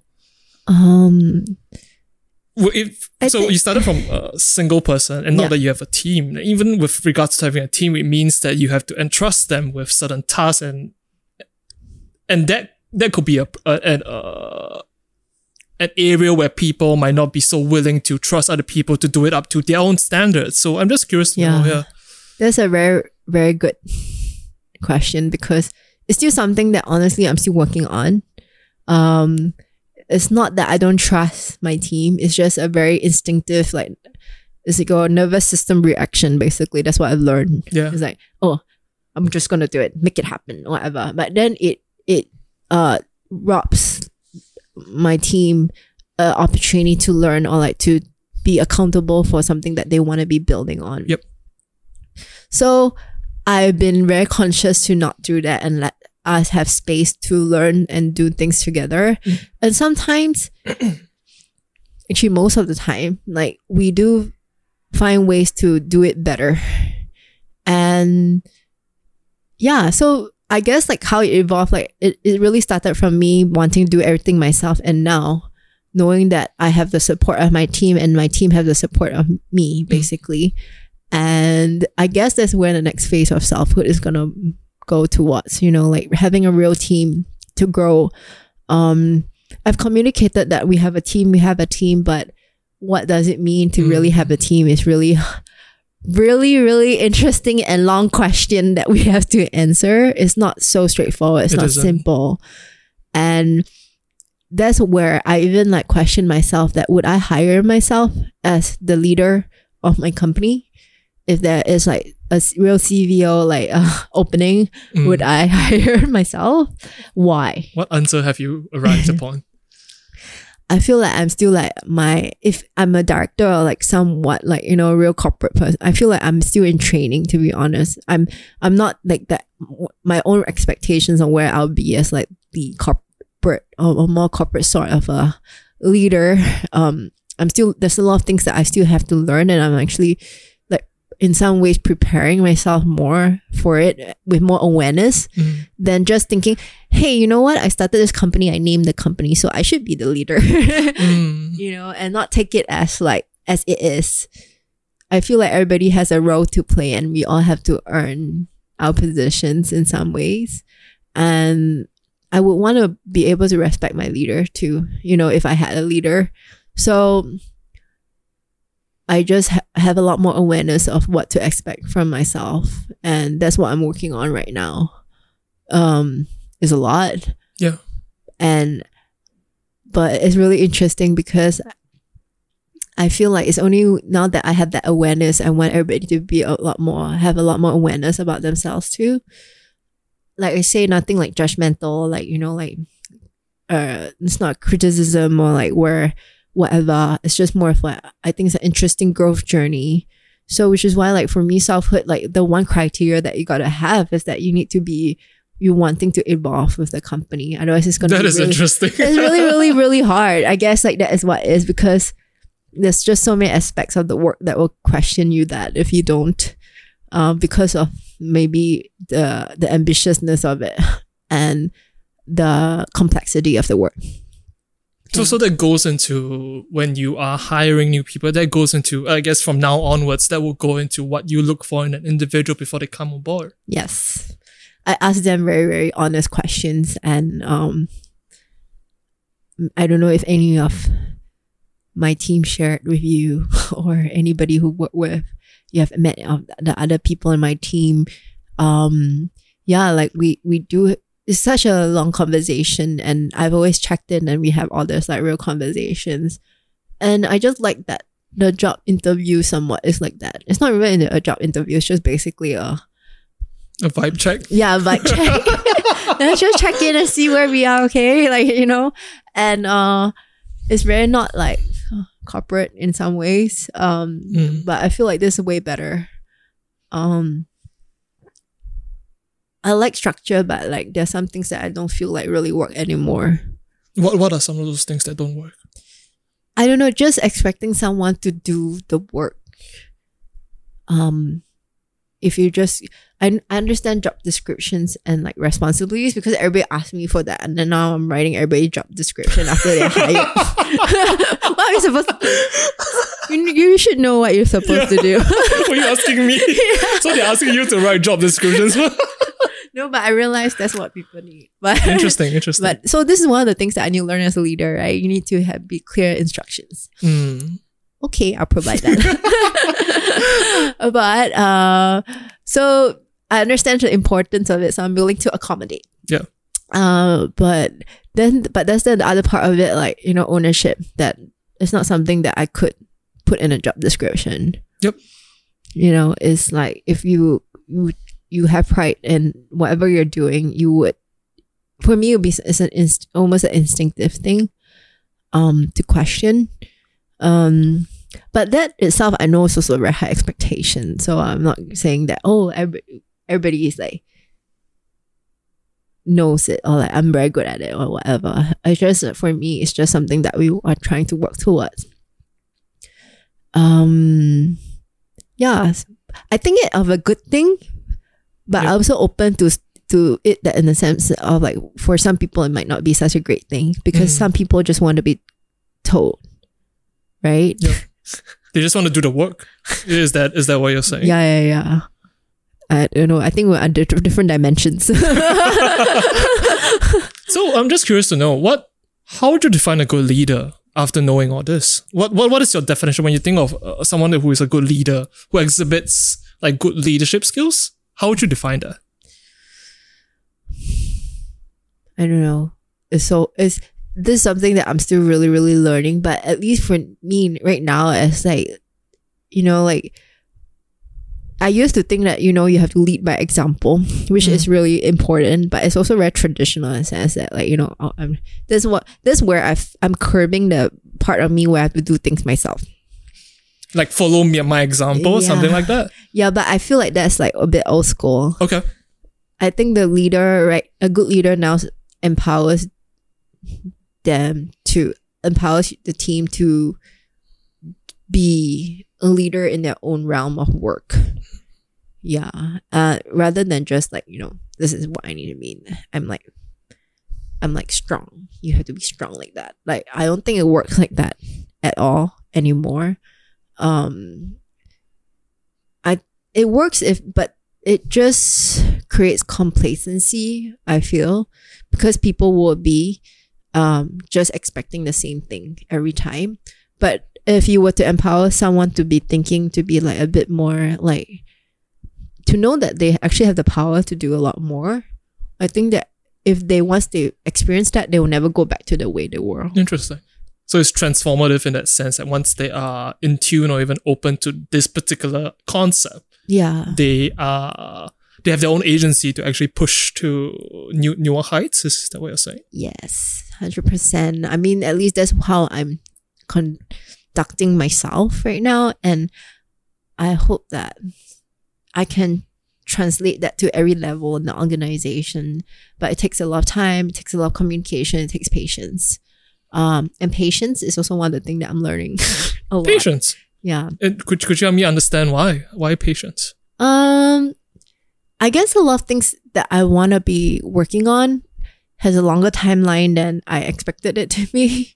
Okay. like we set up the office three years ago in Hong Kong, then the LA office two years ago. In my original timeline, I thought by now everything would be like, you know, we know what we're doing and where we're going. But we just started still. You know, like three years in, we are just starting to ground ourselves. We're building the right team, trying to build the right teams. You and I'm learning a lot about the land- local landscapes of every city that we're in and how it works and what we need. Yeah. Even three years in, that's where we are, and I have to be okay with that. and that to me is the patience that I need to learn, um, and I think I'll find a lot more joy in the work that I'm doing if I have more patience too because it's not just about rushing and trying to reach this like unreal timeline or like a milestone Mm. you know, so that's something that I'm adjusting to. So I guess like this is a very real check in of like what are the things that, you know, I'm thinking about and like where we could be basically. Was this a realization you had that after after some contemplation about I guess the progress of a business and I guess your history and your journey that you realized that you need to you need to be more accepting of the pace as, as of, of how the business develops? Yes. Yes. And with that, I also learned that it's not really about hitting those milestones. It's just being happy with where you are in that very moment. And actually, I'm, I think I'm getting to that point where even though like things might change or like there's a lot more work than I expected, and most of the time that's the case. Hmm, definitely. Yeah, that- know, that's one constant. There's like a lot. um, I feel just grateful and contented with where we are, basically, and I think that is the only way that we can sustain, and you know, like being like appreciative of the people working as hard as you are with you, um, or you know, like the the part where ownership and like feeling and I just feel a lot of joy when people reflect the part of themselves where, you know, they care about this thing as much as you do, or like they know exactly what you want or where you're Mm. going, where we are going as a company. I think that's where I felt like, hey, you know, that's what the patience is about. Because, and when you felt that, that's also a good indication of like the good pace that you're at. Nothing's and like forced, nothing's contrived in that sense. And I'm beginning to be a lot more like, hey, no, it's not a bad thing. There's no good thing, bad thing about where where you are basically. Mm-hmm. It doesn't define you as your whole life or your as a, your whole person. So there's yeah. a separation from the individual and I guess the business itself. yeah, the business and all that. In fact, it's better to take more time with everything that's happening too. And I think like with the climate of today, I'm also beginning to learn a lot more about the role that we're in more because I realize there's a lot more chaos than peace in some Mm. ways Mm-hmm. um, with different countries, different climates met of like work, um, of like you know like different like traits and stuff like that. And I'm just thinking like how I have a team that is global and we can communicate and we want to support each other, and Yep. I think that's a meaningful thing in, in itself, and that itself is kind of rare in Mm. some ways Definitely. right? Yeah. Um so I was like, that's a good point, starting point, you know. And how do I make it strong? How do I make it grow in the right way? You know, and not be evolve into something that is not how we intended it to be. So yeah, so it's just a lot of thoughts basically. So having a global brand and I guess having a global team, does it mean having global problems as well? Yes, hundred percent. Um, just to share, when when um last year the Hong Kong riot started in summer, Mm. and then like I couldn't go to Hong Kong because of that. Like Yep. it was kind of really dangerous at one point. I had to cancel my flight. And this year I was about to go after Chinese New Year. I bought my tickets and then it got cancelled because COVID Yep. happened and started locking down Hong Kong. It was nearest to like China and like all the affected cities. Singapore is next to be locked down. I left and then I went to the US and US got hit the worst after every every other like major city. hmm And I was just thinking to myself, oh my gosh, I have like three companies in uh, basically the same companies, just at different offices Mm. in a country where there is unrest, the riots, Oh god. and probably like dealing with the worst COVID Yeah. situation right now in the US. Yeah. And then the economy in Southeast Asia is really bad. And I'm like, what have I I and every day my conversations was about three things all together. It wasn't like one of each, you know. And I was like, if I can somewhat make it through this, I think we'll be good. You know, like that was like my initial thought. I was like, can you imagine, like, if I were just in Hong Kong, of course, you'd be dealing with the pandemic situation, Yep. uh, and but it wouldn't be as like big as the fact that you know in the U.S. there was all this like um uncertainty around like dealing with the pandemic and elections was Yep. going to happen too. Yep. And then there's also like the Black Lives Matter movement. Uh, there was just so much chaos that I was like having one my one day meeting is about all these things like in different and then I was just like thinking to myself that I cannot avoid any of these conversations. They're very important, Yep. present conversations that I need to have. So I just take it as like, you know, taking examinations. Like every meeting, I make sure that I'm very focused and I need to say the right things, you know, I make the right decisions. Um, and explain it to different people because they don't feel the same intensity of different things Definitely. like yeah. we have team in Singapore, but they don't understand the stress, the financial stress, economy stress, where you know because Hong Kong's a financial hub, and Yep. with the China and Hong Kong like politics and all that, like there's just so much talk talk about like companies going bankrupt and Mm-mm. like you know, but in Singapore it's bad. It's just a different kind of like focus. You're kind of insulated from a lot of Yeah, the things. yeah. Yeah. So I have to explain how the team in Hong Kong is functioning Oh, and how they are what they're dealing with and I have to explain what's happening in the US when our warehouse was closed and we we spent a few weeks just like making uh face mask Mhm. because there wasn't any masks in the US Yep. and we basically had to convert our warehouse to do, create to be doing that service during that time and Yep. to figure out what we're gonna do if we are closed for those few months. Yeah. So I don't know how to explain to everybody. Everybody's like reality in that sense. I was like, it's so strange. Uh, but it was a very intense period, and but there was a very strange realization from that. I was just thinking, you know, if I somehow I felt like a little more discouraged.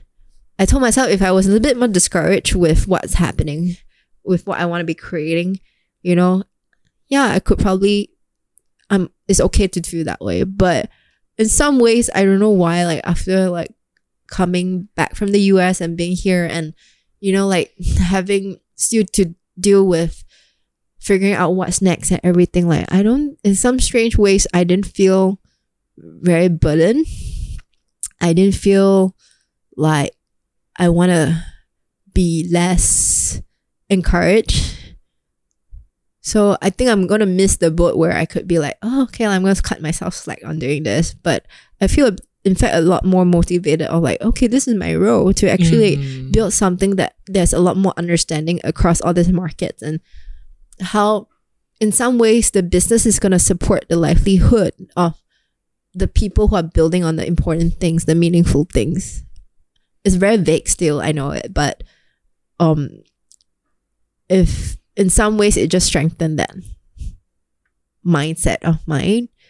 And I thought this I'm so crazy. but It's interesting that you mentioned the livelihood, especially going through this pandemic, because from the start of this conversation, you say selfhood started from you. And as you grew the team, as you took the business, I think, into New York and LA and Hong Kong, you started to form like a global team. And when this pandemic hit, you mentioned that a lot of people are looking to you for like a decision. Perhaps you said uh, you had to close. There was a lot of uncertainty, let's say, in one in some of your, your, your factories, and you had to close down to make the mask. yeah. And to me, when when I hear something like that, what I want to know what what is going through your mind at this at that particular point in time because you have so many people, quote unquote, depending on you on their life for their livelihood, and you're facing uncertainty. To me, there is no right or wrong decision. Yeah. there That, is no- that is that is a, an illusion that there is a right decision, there's a wrong decision. There is Yeah, no yeah. such thing. There is only a decision that you'll stick to or you you come up with and you'll navigate through that. yeah. So what was going through your mind back, perhaps back in April when you are face you're looking at all these three these these particular regions, you have to I don't know bring everybody through it Hmm. I and guess yourself. You have to bring yourself through it as well. That's true. I guess I, I kind of broke it down to many things. I actually gave myself more time. That's about it. To feeling the feelings and then before I make a decision, before I talk to anybody. Because like I I try not to talk to anybody in the team or have any meetings if I'm not really feeling it. That's number one. And then number two is just more of like there's actually real conversations that is very hard. Um on a very, very like realistic financial thing, what are the like three what are the outcomes basically? Yep. You know, like playing chess. like like there are real outcomes to things, right? And just basically I actually had the hardest talk internally. Um it's very cold because it's not just it's not coming from me, it's just coming from people who are like, you know, this uh, this business at the end of the day. And I never had those conversations, especially when I just started in a lot of the, you know, like the offices and stuff like that. So it's just not saying that that's going to happen, but it's just a reality that it might, if Yep, depending on what things happen. Yep. So I had that on that that note, but with everybody, it's just a more of a reassurance of like, you know what, uh, we're gonna try to get through this, but we need to make some adjustments.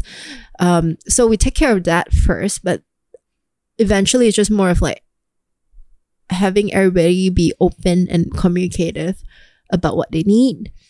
Um, it was just more about the well-being of everybody first. So like there wasn't a lot of like, you know, like we must do this thing or whatever. If things took a lot longer because everybody needed more time, um, figuring out like how they feel or they need to recuperate, rest.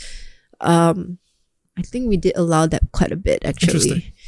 So, but in some ways, things didn't really fall apart. it was just like, you know, people who were doing their part, they held things together. So in the end, we got through it. So I think that everybody actually played a very huge part on like just keeping their part of the world whole, Mm. you know? And that's just, that's enough. It's crazy. It's like, and I realize how important that is. It's just, you know, you just have to keep the, the that part of your world whole. It's enough. So it's like keeping your immediate, I guess, surroundings good. lah. Yeah. That's that's one what that's the individual, the team's responsibility there. And Yeah. in in looking from a global spec- perspective, everything is good. Yeah. And it did work because it's the first time in our history of working together with so many people. I've not seen everybody in more than like 10 months. Oh, that's, Um, fair, that's fair enough. Yeah, that's Because usually I, you know, you know our schedule. I, I know your schedule. You're just always not in Singapore. Yeah. I, I'm not in Singapore, but you kind of still still see me, right? Because we do have all these trips where we could meet somewhere else. Yeah.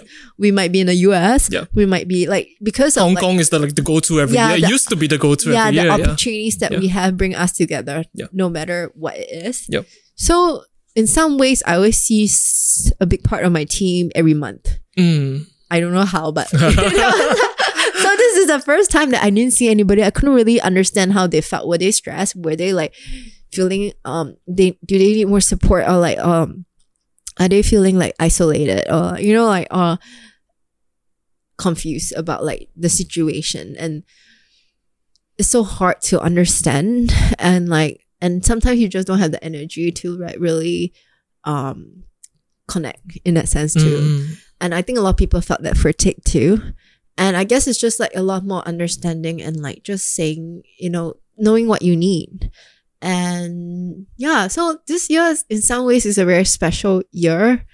Um I don't think we can go back to the exact way that we were Like the, before the, the, the, the, COVID. the traveling and the global presence like that. Is that what you mean? Or Not really. Like I think everybody would travel once every year travel. everybody's dying to travel? Yeah, I think the, the main part about traveling, everybody who joined a company or like be a part of this is because they love to travel. I, I don't think that is the part that's gonna go away. Um, So, so what do you mean that things uh might not be able to go back? I think there were a lot more emphasis on like doing a lot of things, you know, just like because that we can. Just because Could we you help can. me explain what what do you mean by that? I guess that like we try to be in every big event and mm. every you know like make everything that is exciting or fun happen. I think that was like our intention at that point in time. But I think moving forward, everybody will probably be a lot more mindful about why is it that they're doing what they do. And so I think I would take that approach more as well. Like say that if we were to all travel, like was it really for? And not that I'm against it, but it's just more like, okay, like we need to really make this, you know, count in that sense. And be a lot more like spend a lot more time building the right things as well. Because we can build a lot of things, I realized.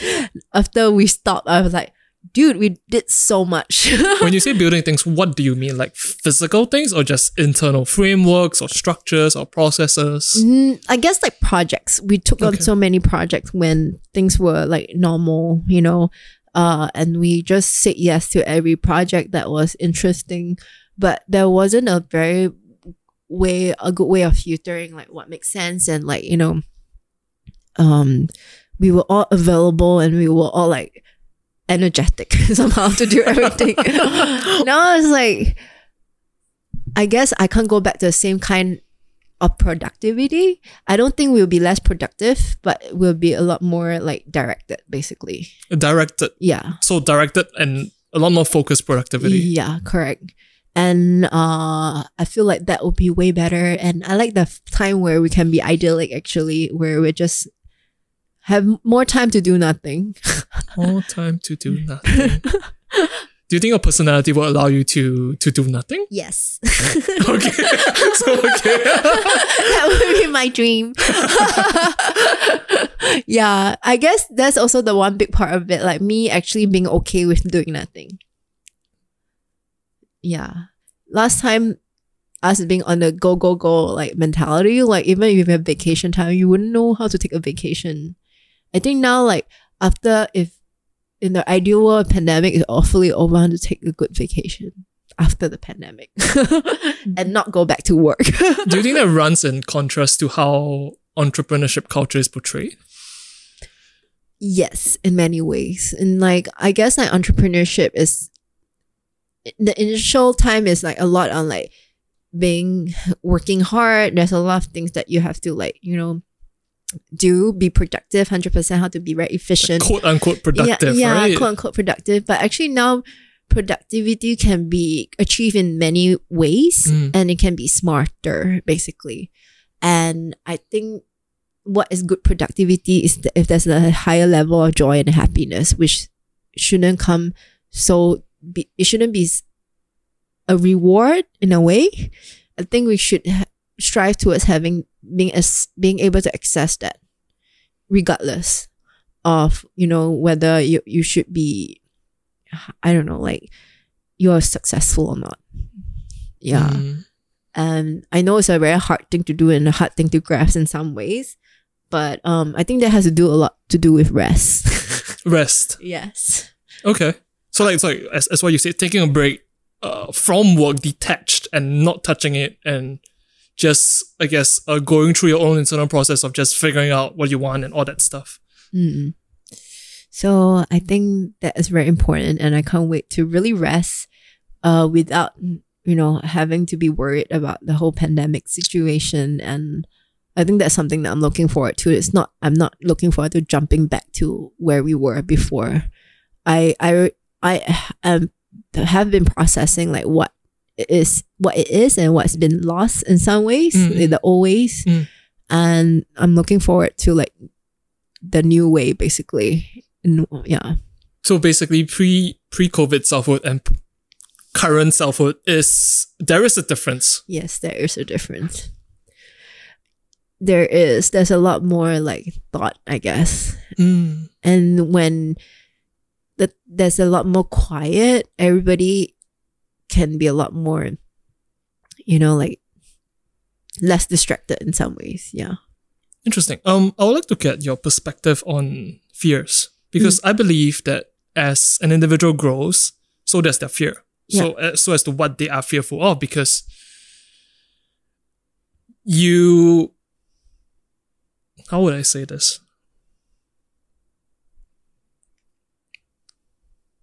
ideally, you shouldn't fear the, the thing that you fear perhaps five to 10 years ago. As you grow up, as you mature in your thinking, as you're more aware of things, the fears change with you. And Yeah. that shows you, or that kind of indicates to you perhaps what you need to work on, Yeah. all these other thoughts you want to ascribe to it. So I'm just curious to know what might you be fearful of today, or what is something that you might have overcome before? Um, interesting. I think the fear of like, okay, I think the main fear was like starting over. Starting over. Mm. What what do you mean by that? Uh, I feel like there were a lot of times when you know when I was younger, and then like one of the main fears that I had was with starting a business is that what if you fail, right? Like epically, you know what? What's after that? Like, do you continue doing something? Like, how is that even possible with no track record, basically? Mhm. But I guess like with all the experiences, like the the the, the challenges I've been through, as long as you don't don't stop doing things, you just keep going in some ways, you can always start over again. And that's something that I tell myself a lot if you know like um with things with major changes especially and you do have to take calculated risk with making certain decisions and all that and i always think to myself um it's really interesting because actually i've heard this this being told to me the first time i started my business at 19 and there was um i had a mentor Mm. then and he asked me about the things that I want to do. And at being young, I always tell him all the excuses why I wouldn't do it. And one of it was definitely about, you know, like, what if I need, I did it wrong? What Mhm. if I need to start over? Yep. It's too late. What if I didn't go to school? Yep. What if I need to go to school later?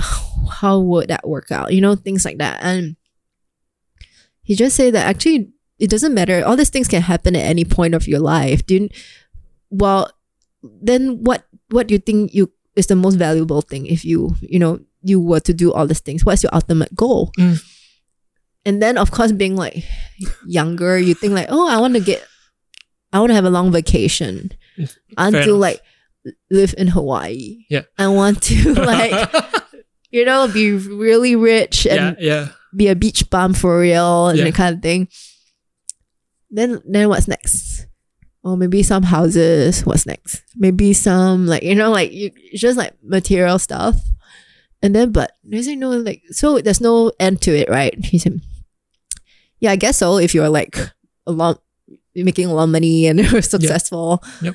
Then he told me actually there's one thing that's the most valuable thing that is even more valuable than all those things that you can acquire and you have to be really and you have to be aware that this is something that you could acquire because if you're building all these things without understanding the real reason behind it it's true that if you were to fall you might not be able to start over again. Mm. so on the contrary of that if you build all these things with your intention of building it as though like you have to start over again and when you do fall you have the real confidence to say that yeah i have no worry about that. I could stand up again and that is the most valuable thing that you could work towards Hmm. and then i was like huh Like, why would you do all these things to feel that way i don't get it So you're doing it with the intention that failure is part of the process. Is that what you're saying? Yes, and I and it's it got real this year. Mm. It got real like the few times that I was doing a lot of things out of my comfort zone. I don't know what's gonna happen, you Mhm. know. And it got real when you know probably if there were like um consequences that I might be, you know, like real things like it could be bankrupt or you Yep, know like yep. is like real like consequences, then I find myself being a lot less worried, a lot less stressed. And I'm like, actually, that came with understanding your expectations and what you really can do. And knowing like all this, having more experience to deal with things, right? And then now I understood what he's saying Mm. because I actually have been putting the the coins in the right jar, the container, which is the part where even if there there's gonna be challenges as such, if I really epically fail, I will know how to deal with it. And I'm saying it because it's a real knowing. It's not something that I'm trying to like, yeah, don't worry, I would be able to. Yeah. you know, it's like, it's a real feeling and a real assurance And it comes myself. internally, not externally, right? Yeah, and I never thought that I would feel that way. And in many ways, I've never felt this way before if I were to think about it when I initially started a lot of things. Mm. And I think, hey, actually, I think I'm getting his point. Yes. The beach bum is not my ultimate goal. you want to own the beach, maybe? yeah. yeah, I was like, hey, I want to be a beach bum. Like, why? now I'm like, oh, okay, now I get it. And it's true because, like, right now, because having that feeling, I enjoy the things that I'm doing more. Mm. It's not coming from a stressful or fearful place. I'm just enjoying the journey, you know, and I'm like, yo, I got this after like maybe what that 15 years? 15 years? yeah. Okay. Like, yeah, I didn't get it then. I was like, huh? But assuming that this is not something that can be taught, or it, it, it can be spoken to you, but as what you say when you were 19, it just missed you completely. Yeah. So, what was the realize, or what spurred the realization that, and it hit you like what he said? I was like, oh, it kind of makes sense. It comes internally as like an internal. It sounds like confidence, but as an Yeah. internal confidence in yeah. yourself that hey, this is what I'm gonna do. Uh, this goes back to what we said about purpose, meaning. What spurred that thought? Yeah. because I remember there were a lot of versions of me where I'll panic at a lot of situations Mm. where if it happened and I would need a support in a certain way.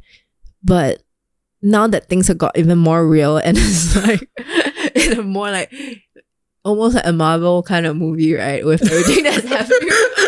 I didn't feel as like I should be like really stressed and really like, oh yo, oh my gosh, I can't handle this or whatever Mm. but I I am surprised that I was like, it's okay.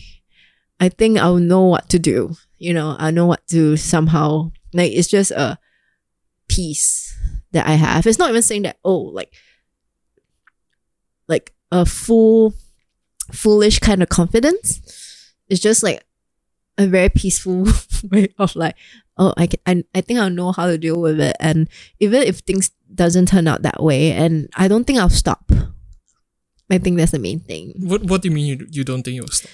I guess there were times where, you know, like when I say that though before I even went to school, Mm. I was just thinking maybe I'll never be able to graduate. You know, something that is like real. Like it could just be the end for me. That's the end. That's Okay. it. Bye. You know? Yep. But I'm thinking to myself, maybe like there could be a real economic breakdown right now. Mm-mm. Pandemic could last longer. Touch wood. I hope so. Hope not. But assuming that it does, it could, it definitely could last longer than we all expected. Yeah. Yeah. And uh, the world might not go back to the way it was, and we don't know how it look like. Mm, You know, like maybe I have to stop all these things, right? mm. Does that mean I won't be me anymore? Does this mean I won't be creating anymore? I don't think so. Like, then I tell myself that, okay, then nothing to fear. You know, like it's just a very simple acknowledgement to that. And I feel okay with everything in a strange way. So I guess that's where I, I found that surprising to myself too. I'm, like, my internal dialogue was surprising because I think the young me would have been like a bit more dramatic.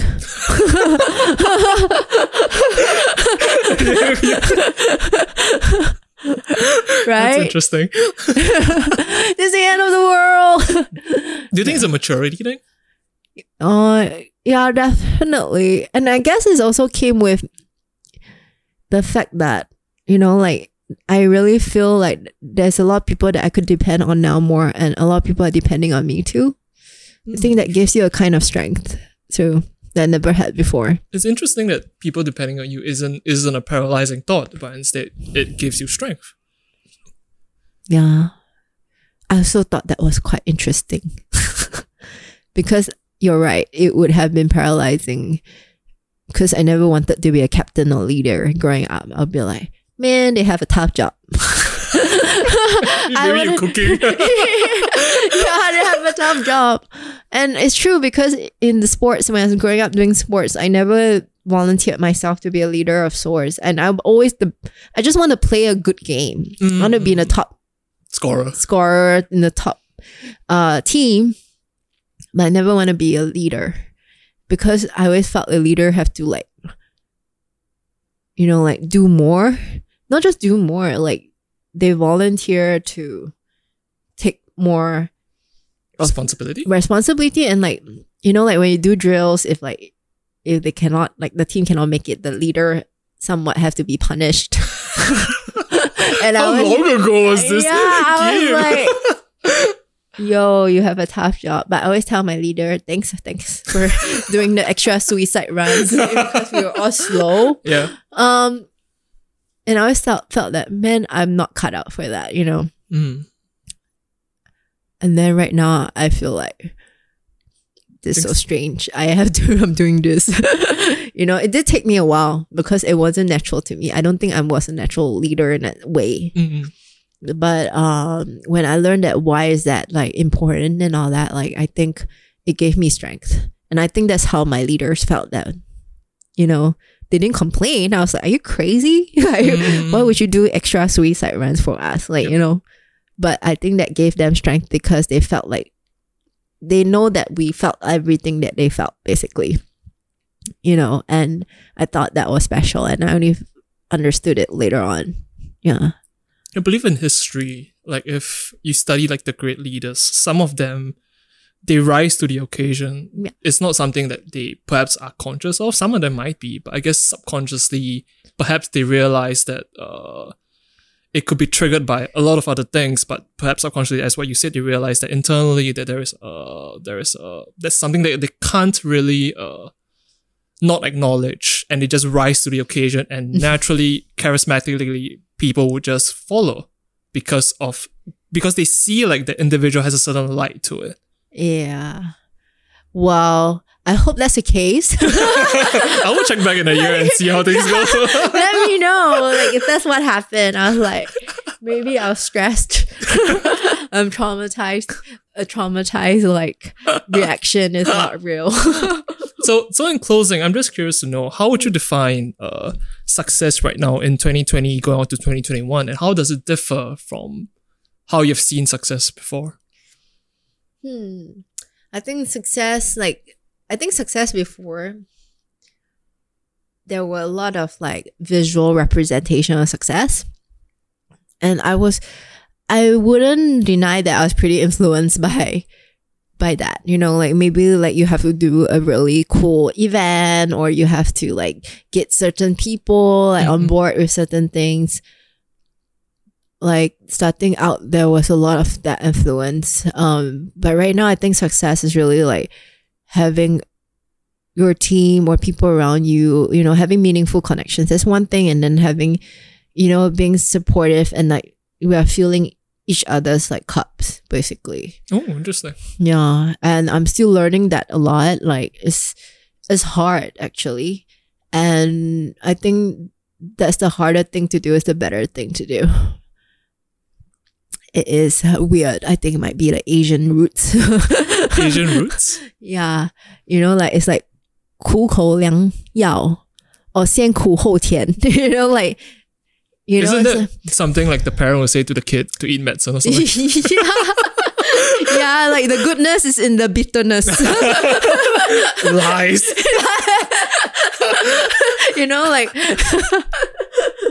like, but yeah. So it's basically, basically like it's just having all this is in some ways good, and then is rather than avoiding it, is acknowledging it, and then having everybody know what what makes us motivated and happy. I think that is actually a lot more important. So it's not just about the pandemic. It's not just a health thing. Like health is general. It's every every was basically wellness in itself. And I just want to find that for the work that we do, even though it's very hard to kind of create like how to say like articulate that and way communicate that Communicate, directly. yeah. Um, but I would like to try. I I think based off this conversation, I have full faith that you will be able to communicate that internally with your team as well as externally. Cool. Thanks, Kevin. In in closing, where can people find you? Uh, where can people follow the work that you do or Selfhood does? Please uh plug your socials and all, all that. Okay, so you can go to self at selfhood s e l f h o o d on Instagram, and then we have our website www.selfhood.global. We're working on our website now, but it will be really um our our art director Miki. She's working on the website right now, and it's very exciting. Um, we're really hashing it out, you know, to create what everything that I just said in the last two hours or something. To put it on a website, that's her challenge. What what, what was your brief to her? I want to know. you should interview her next. That's the first question I'll ask her. What was Sabrina's brief to you for the Selfhood website? she did. She's still asking me. she's still asking me for the brief, but she's already working on a website. It's just like this feeling. Please encapsulate it. You're doing this hand gesture, but I have no idea what you're saying. yeah. So yeah, I'm excited. Hope everybody will look at it and give us feedback, even though it's not out yet. But What about the magazine that, that you, you guys started? Is that continuing? Yes. So um I really like that we did that actually. There's a real version of uh it's almost like a you know like a school yearbook. Interesting. now looking back. And I think that we I definitely want to keep doing it and I want to find it make it more meaningful that so that when we do it the next issue, um it'll be something for us to like, you know, hold and have Mm. and um, definitely something that we're continuing next year. We wanted to do two issues a year, but we we held back the second issue this year only because we felt we need to pivot some of the content. Um, and also we were in the process of rearranging ourselves. So I wanted that to settle a little bit more before we put out any more work. Basically, COVID came and said, fuck you to the plans. Yeah, yeah. I'm like, okay, everything else has uh is not that valid anymore. but I'm just curious, why is it important for it to be print and not like everyone else's digital content? I mean, there are a lot of pros towards digital content these days, and the platforms are available. Why does it have to be print? And especially in your context, it has to be global. So you have to ship it out. You have to ship it out to certain people. Some people might be in the States, some might be in Amsterdam, Singapore. Why does it have to be in print? I don't know. Uh, first of all, I think like our marketing team or art team, like they did they do like the aspects of like you know creating a magazine. Yeah. Um, I I was pretty agreeable to creating a print because there's a lot more process in like doing a actual product. And that feels very much about like the work that we do. And like I I really enjoyed the process of putting the first one together. And then the second I think the second part of it is like it's almost like a timeline stamp of like, you know, at the moment like what we felt was a good texture for paper, what's a good Mm. size and how we tell that story in a real. And when, once you create that product, it's like a 3D format that is like forever. It's a time capsule. It yeah, it's a time capsule. That moment. yeah, it stamps that moment. I mean, when it's digital, it's flat. Like the content is like fixed, but like there's no real feel to it. Mm. So I like the fact that it can encapsulate that in a paper format. And so we decided that it's okay to kill some trees. you know, we'll use recycled paper for the next one. Uh, but but we, we we did deliberate lah. Like you know, it could it's more eco friendly and all that. But then we like the because the fact that our the things that we are doing so like long term and like we care about processes a lot. So I think that is the the it you know the thought of doing that in a printed format actually encapsulates that really well. Yeah. I have one last closing question because you brought up the thought about uh, it being uh, like a time capsule and it having like a certain uh, tangible feel to the product. And it is arguable that uh, in because of the pandemic this year, a lot of things are shifting towards uh, digital content. I think there's this really famous uh, street art festival called Beyond the Streets. Yeah. Uh, they did a really really great show. I think in LA back in 2018. I think recently they did Ah. one virtual, online uh, in Yeah. uh, 2020. So I'm just curious to know your thought.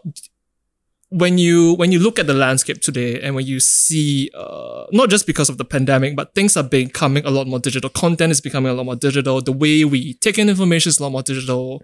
There's a whole euphemism that print is dying, all that shit.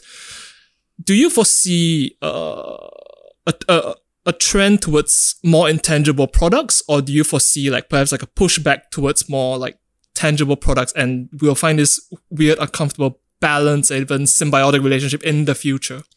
Yeah, I think that print or like the tangible stuff will never go away only because um there are different parts of our senses that, you know, like that all these things appeal to that I don't think a digital world would be able to provide.